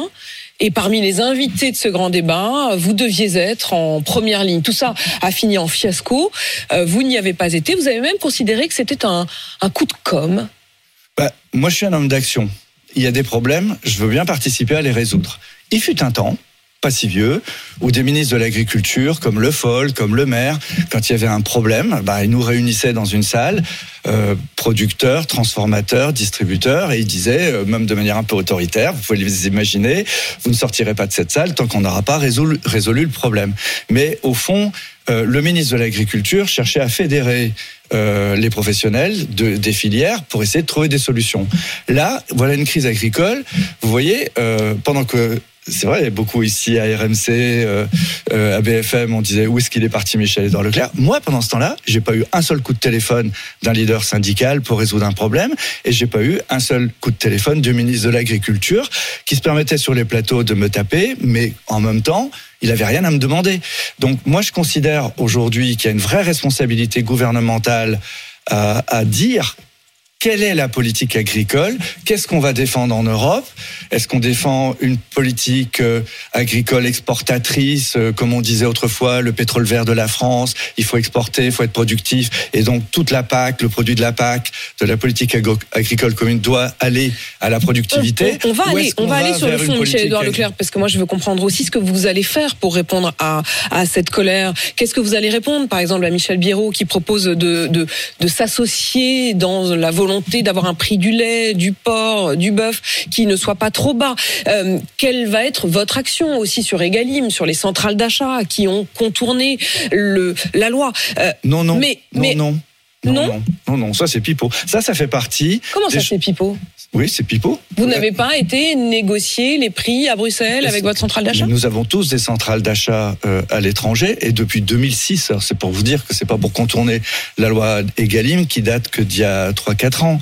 Mais voilà, ce genre de truc, on balance en pâture ça et démerdez-vous avec ça. Prenons le temps, Michel-Édouard Leclerc. C'est pour ça aussi que vous êtes à ce micro, j'imagine, pour ne pas qu'il y ait ces rumeurs, ces fantasmes. Sauf que là, moi, j'ai quand même les décisions judiciaires qui sont sous mes yeux. Il y a eu une enquête de la répression des fraudes, la fameuse DGCCRF.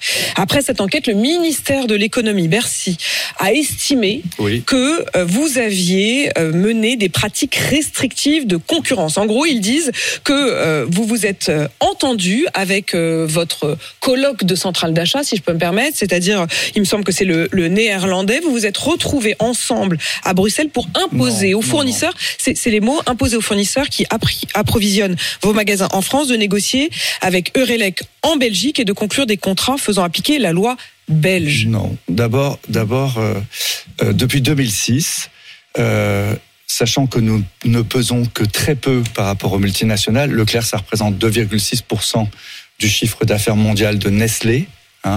Donc... En fait, on s'est rapproché des Coop Italia, on s'est rapproché du groupe Rewe, Allemagne, l'enseigne Penny aussi, et juste là, dernièrement, de Ahold Delhaize, Pays-Bas, Belgique, mais aussi États-Unis. On s'est rapproché, ça nous a permis d'ailleurs, entre nous, d'acheter des masques pendant le Covid, ça nous a permis d'acheter des autotests et de faire baisser les prix pendant cette période Covid, parce qu'on s'est entraidés. Et chaque enseigne de distribution française, finalement, a découvert que l'Europe, c'était aussi pour nous, que c'était pas simplement pour Air France KLM, vous voyez, que c'était pas simplement des alliances entre banquiers, entre assureurs, entre équipementiers automobiles. Donc nous avons fait, avec les Allemands notamment, Leclerc, nous avons fait non seulement une centrale d'achat, mais une société commune avec des coopérations qui nous permet aussi de lancer des filières de mais j'entends bien, OGM. Et d'ailleurs pendant longtemps vous vous en êtes... et on assume vous ça. Vous avez dit, c'est aussi grâce à ça qu'on a des prix plus bas, on va y revenir, parce qu'au fond, est-ce que c'est pas le retour de boomerang de cette question d'avoir des prix plus bas, mais donc forcément d'acheter les denrées moins chères? Est-ce que vous avez entendu un seul fournisseur, un seul groupement de producteurs, un seul groupement de coopératives dire qu'on leur a tordu les bras à Eurex? Alors ils n'ont pas dit à moi, mais ils l'ont semble-t-il dit à la DGCCRF qui a estimé qu'il fallait vous condamner 117 millions d'euros d'amende. Il y a confusion entre les amendes et des restitutions de chiffre d'affaires. Quand un contrat n'est pas bien... Les 117 millions d'euros, ils vous les ont bien réclamés. Ah ouais. Tous les ans, l'administration nous réclame des sous. Tous les ans, nous avons des contentieux. Il y en a qu'on garde. Et là, le contentieux, c'est avec le ministère de l'économie quand même. Voilà, mais tous les contentieux sont avec le ministère de l'économie. La plupart des contentieux sont avec le ministère de l'économie. Et donc, en fait, aujourd'hui, je peux vous dire que nous n'avons pas de contentieux avec des entreprises françaises. D'abord, pour une raison très simple, c'est que nous ne négocions pas des produits agricoles. Donc, première chose. Deuxième chose. Même pour vos propres marques ? Même pour nos propres marques. Nous ne négocions pas des produits agricoles à Eurelec, centrale d'achat de Leclerc et de Révé. Et désormais, qu'est-ce que vous négociez à Eurelec ? Nous négocions Mars, Procter, les 35 multinationales. Bruno Le Maire nous a envoyé négocier. Rappelez-vous l'histoire du panier qu'il fallait que... Le panier anti-inflation. Voilà, il avait considéré qu'il y avait 75 multinationales qui n'avaient pas fait le job. Deux rapports de l'inspection générale des finances avaient estimé que dans les 21% d'inflation que les Français se sont tapés là en 2 ans, il y avait beaucoup de dividendes et beaucoup de marges d'entreprises industrielles. Donc nous sommes... Les entreprises avec lesquelles nous négocions aujourd'hui en Europe sont des multinationales. Mais Michel, et non vous pas, le comprenez bien, il y a quelque chose de très, paradoxal à se retrouver à parler toute la journée, ici même ou ailleurs, de la loi Egalim, de la loi Descrozaille. Et en réalité, tout cela... vous le contournez en partant négocier à l'étranger. C'est légal, mais tout de même, ça paraît fou. On a l'impression qu'on parle d'un écran de fumée quand on parle de la loi française. Ça ne sert à rien que je dise qu'on ne contourne pas si vous continuez. C'est le mot utilisé par le ministre, encore une fois, de l'économie. Oui. Donc, mais on n'a pas que des copains, d'accord ? C'est le président de la République lui-même, Emmanuel Macron, en conférence de presse à Bruxelles, a dit à propos de Relec, vous a même cité en disant que vous contourniez la loi Egalim et qu'il fallait donc un Egalim européen. Qu'est-ce que vous lui répondez ? D'abord, quand on est président français, on étudie ces dossiers.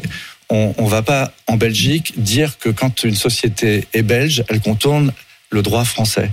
D'abord parce que chaque pays a sa législation.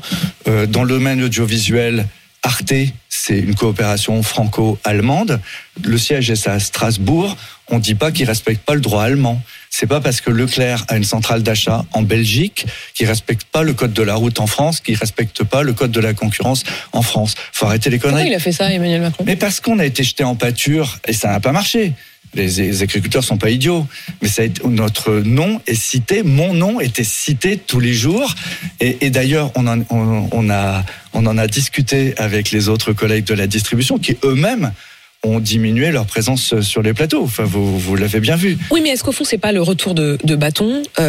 Et d'ailleurs, on en prend tous notre part. On a l'impression que ça fait 2 ans que, au ministère de l'économie, dans nos différentes enquêtes auprès des Français, on a un seul mot à la bouche, qui est la question du pouvoir d'achat et de l'inflation. Mais au fond, vous avez fait d'un slogan du prix le plus bas. Je me souviens du lancement de la baguette à 29 centimes. On pourrait parler de la côte de porc à 2 euros. Est-ce que c'était franchement une bonne nouvelle d'annoncer tout ça ? Est-ce que c'était une bonne chose ? Oui, j'assume ça. Et parce que le pouvoir d'achat, c'est la préoccupation première des Français. Et c'est parce que on fait beaucoup de macroéconomie dans les discours politiques, on parle à partir de la Banque centrale, on parle des taux d'intérêt, mais l'économie c'est au quotidien, dans le portefeuille des gens. Il y a les loyers, il y a le coût du crédit, il y a ce qui est dépensé dans les caddies, dans les magasins, il y a ce qu'on paye à l'autoroute. Et oui, ça, la démocratie, ça tient aussi à la considération qu'on donne dans la capacité d'accéder à des biens dans la société. Ça, c'est très important. Et donc, oui, je pense qu'avant la crise agricole, il y a une crise des gilets jaunes. Et dans la crise des gilets jaunes, rappelez-vous, c'était le prix des carburants. Alors moi, on ne peut pas me demander un jour, avant votre émission, on ne peut pas me demander un jour à Matignon de venir vendre de l'essence à perte ou de l'essence à prix coûtant pendant 6 mois et en même temps d'appliquer une loi où je dois prendre 10% de marge sur des produits industriels, sur des produits alimentaires. Ou encore, comme ça doit être le cas maintenant, de diminuer les promotions sur les lessives, c'est ce qu'on appelle la fameuse loi sur le Tampax, etc. Mais c'est déconnant. Donc moi je suis, comme ils disent dans la politique, je suis droit dans mes bottes. Enfin, j'espère être plus souple, mais nous avons une seule philosophie, c'est d'essayer de rendre les biens accessibles. On a une mutation économique plus écologiste, plus vertueuse sur le plan alimentaire, sur le plan de l'écologie. Il faut qu'on accompagne ça. Il ne faut pas que ce soit le bio pour les bobos, il ne faut pas que ce soit le moins de sel, moins de sucre, mais beaucoup plus cher. Donc 21% d'inflation. On va rentrer justement là-dedans. Vous aviez dit qu'au fond, cette loi qui vous impose sur certains produits 10% de marge, qui depuis une semaine maintenant vous interdit les super propos sur l'hygiène, c'est une loi, je cite, pour emmerder les pauvres.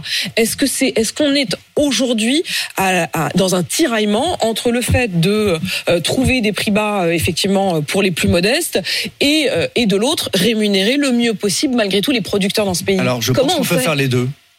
Vous voyez, on peut faire les deux. Je vais vous donner un exemple. Tout le monde parle de Casino aujourd'hui. Casino, c'est une enseigne qui a explosé, d'accord? Elle était très chère, plus 30% plus chère qu'un Leclerc.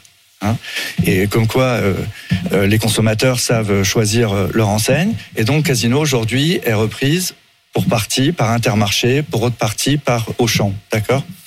Intermarché et Casino sont dans la même centrale d'achat. Ils achètent aux mêmes conditions. Intermarché est pourtant 15% moins cher au moins que Casino. Ça veut dire que la marge n'est pas la même. Ça veut dire que c'est pas les conditions d'achat aux agriculteurs qui font les politiques commerciales des enseignes. Ça veut dire que les politiques commerciales des enseignes, elles peuvent choisir d'être chères, par exemple Monoprix est cher, et ils s'en cachent pas, et ils se mettent dans des endroits où il y a du fort pouvoir d'achat. Il n'y a plus de Monoprix à Landerneau, mais il y a des Monoprix à Paris. Par contre, Leclerc, on a choisi, nous, de travailler avec des très petites marges, à conditions d'achat qui sont pas si différentes que ça des autres distributeurs. Okay ?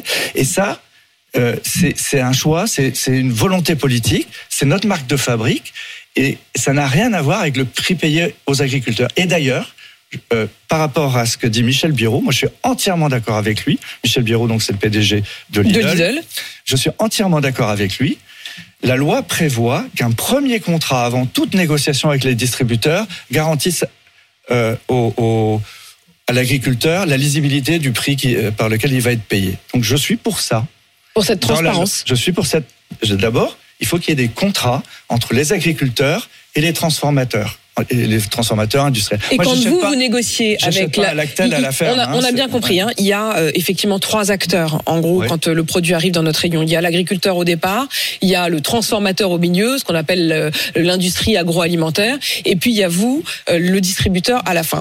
Aujourd'hui, quand vous négociez uniquement avec le numéro 2, c'est-à-dire avec Danone. Vous négociez avec Danone. Et c'est Danone qui négocie avec le producteur de lait. Et moi, je ne sais pas vous aimeriez, est-ce que vous seriez d'accord avec ce que dit Michel Biraud, c'est-à-dire, en fait, vous voudriez que vous soyez tous les 3 autour de la table? Alors, soit on est tous les 3 autour de la table, soit il nous garantit, Danone, qu'il a versé un certain prix du lait.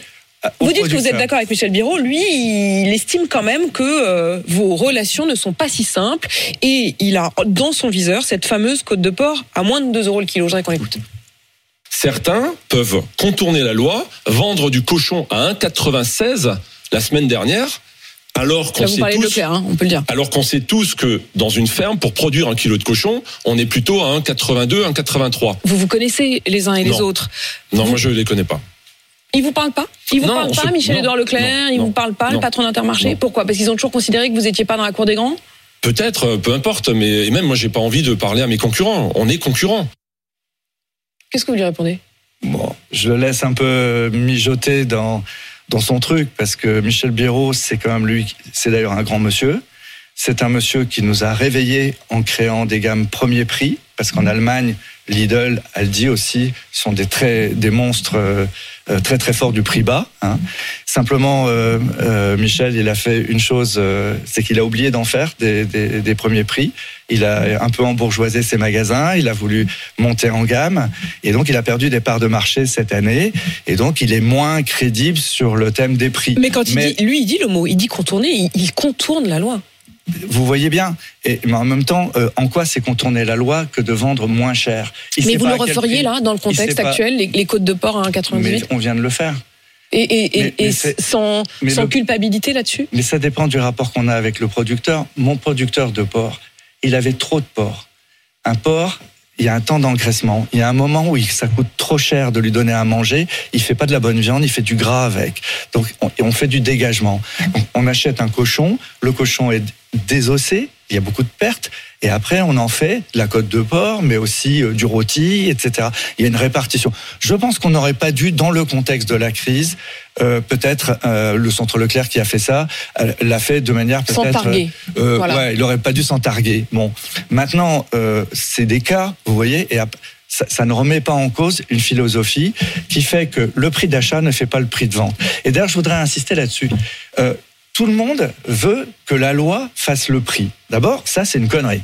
Le président lui-même a parlé de prix plancher. Ouais. La loi fera jamais le prix. C'est le marché qui fait le prix. La deuxième chose, c'est que même si vous avez un prix, même un prix plancher, et que vous n'avez pas de consommateur, eh ben, c'est tintin, il n'y aura pas de rémunération. Vous vous retrouvez... Donc, faut arrêter de conceptualiser tout. Faut être très pragmatique. Un marché, ça doit être très flexible. Là, c'est trop théorique. Mais... Oui. Sur la question du prix du lait, par exemple, puisqu'on sait que c'est un des points... Alors, il y a eu une très forte inflation. Hein. Gaëtan Mellin le disait ce matin sur BFM TV avec son fameux panier, le panier de la ménagère. Quand on regarde effectivement à quel point le lait qui est passé de moins d'€1 le kilo, d'un euro le litre, à aujourd'hui en moyenne 1,27 €, c'est considérable. Est-ce que vous pourriez vous mettre d'accord, là encore Michel Biraud dit pourquoi pas, pour arrêter de dire c'est moi qui ai le lait le moins cher? Mais je veux pas me situer par rapport à Lidl, mais Leclerc a plus de contrats tripartites avec les producteurs que Lidl qui a... Mais ne serait-ce que par le fait qu'il a beaucoup moins de références. Mais est-ce qu'il faut pas arrêter de se dire on va faire le lait moins cher? Est-ce que c'est pas aujourd'hui l'inverse qu'il faut faire? Vous parliez tout à l'heure de vos côtes de porc à moins de 2 €. Bon, finalement, si on le fait, faut peut-être pas non plus en faire une pub. Est-ce qu'aujourd'hui, l'inverse ne serait pas vrai? Est-ce qu'aujourd'hui, vous pourriez pas dire, nous, on a décidé que désormais, le lait, on le trouverait, faudrait y mettre le prix, mais parce qu'on se met tous d'accord. Mais si on se mettait tous d'accord, il faudrait à ce moment-là que le politique le défende aussi au niveau des frontières. Parce que faire payer plus cher le lait aux Français, alors qu'il y a du lait moins cher à côté, et il faut à ce moment-là faire comme les Suisses, il faut fermer les frontières. Donc c'est un ensemble où le politique doit cadrer ça. Et qu'allez-vous changer ? Qu'allez-vous changer, Michel-Édouard Leclerc ? C'est-à-dire, qu'allez-vous changer ? Il y a eu cette crise et on a l'impression que là, c'est comme si vous la voyez comme une parenthèse. Non mais attendez, d'abord, nous, on a vachement bien marché. Leclerc, cette année, dans cette année d'inflation, il y a eu 1,5 million de clients en plus qui sont venus chez Leclerc, qui sont partis de chez Lidl, qui sont partis de chez Casino et qui sont venus chez Leclerc. Donc je vais pas m'auto-flageller. Et s'ils sont venus, c'est pas pour les beaux yeux de Michel-Édouard, c'est pas parce que je passe avec vous à la télé, c'est parce que dans le portefeuille, il y avait moins de dépenses dans les centres Leclerc. C'est aussi parce que j'anime une coopérative avec des propriétaires de magasins qui, comme Système U, comme les Intermarchés, on investit beaucoup dans l'attractivité de nos magasins. Donc voilà, on a ça. Nous, on peut apporter. On est la seule chaîne de distribution qui avons cru en volume en France cette année. Donc, le prix bas, c'est pas acheté comme ça, d'accord ? La deuxième chose, parce que ça sert à rien. Si vous, on vous garantit un prix mais que vous vendez pas, vous restez avec. Et c'est la raison pour laquelle, d'ailleurs, cette année 2024, on n'en parle plus là. On a été négocier des baisses. Et l'inflation est derrière nous ? Et l'inflation est derrière nous. Et Bruno Le Maire viendra pouvoir vous dire, ou Olivia Grégoire, qu'effectivement, l'inflation est derrière nous. Et heureusement qu'on a eu ces centrales d'achat internationales. Nous avons réussi à casser ce rythme d'inflation. Il faut maintenant passer des nouvelles commandes pour que les nouveaux accords soient fictifs. Quel que soit soit effectif et non pas fictif, j'imagine. Oui, pardon, excusez-moi. C'est un lapsus assez... Ouais. Vous avez dit l'inverse de ce que vous pensiez, ou en tout cas, je ne sais pas ce que vous pensiez, mais en tout cas, vous estimez maintenant que pour que ça se voit dans les rayons, ouais, il faut que ce soit appliqué, c'est pas gagné ? Je pense qu'on aura une inflation à la fin du semestre 2024 qui sera inférieure à 3%. Donc, avec en plus des poches de baisse importantes à l'intérieur de cette inflation. Donc, oui, on a gagné cette bataille. C'est-à-dire que pendant la crise agricole, et ça ne portait pas sur le prix de la rémunération des agriculteurs, mais toutes les grandes marques multinationales, oui, elles ont perdu des volumes, donc elles nous ont fait des prix. Merci Michel-Édouard Leclerc d'être venu donc enfin répondre aux questions. 8h54 sur RMC BFM TV. Et tout de suite, les grandes gueules sur RMC avec vous, Alain Marchal. Quel est le programme ? Eh bien, dans les GG, dans les grandes gueules, nous allons revenir sur ce qu'a décidé le préfet du Var. Il ne veut plus voir les dealers marseillais dans les rues de la ville de hier. Alors, il prend un arrêté préfectoral. Est-ce que c'est efficace ou pas? Désormais, ces dealers-là qui ont fait de la prison, qui ont un casier judiciaire, si on les aperçoit et qu'ils n'ont pas de motif légitime, écoutez bien, pas de motif légitime d'être dans les rues, eh bien, ils auront une amende. Voilà. Venez commenter ça avec nous au 32-16. Et puis, on évoquera Aya Nakamura pour chanter la Marseillaise à l'issue d'un rendez-vous avec le président de la République. Ça aurait été décidé. Bonne idée, Aya Nakamura, pour la Marseillaise des JO, ou est-ce que vous avez des propositions à nous faire?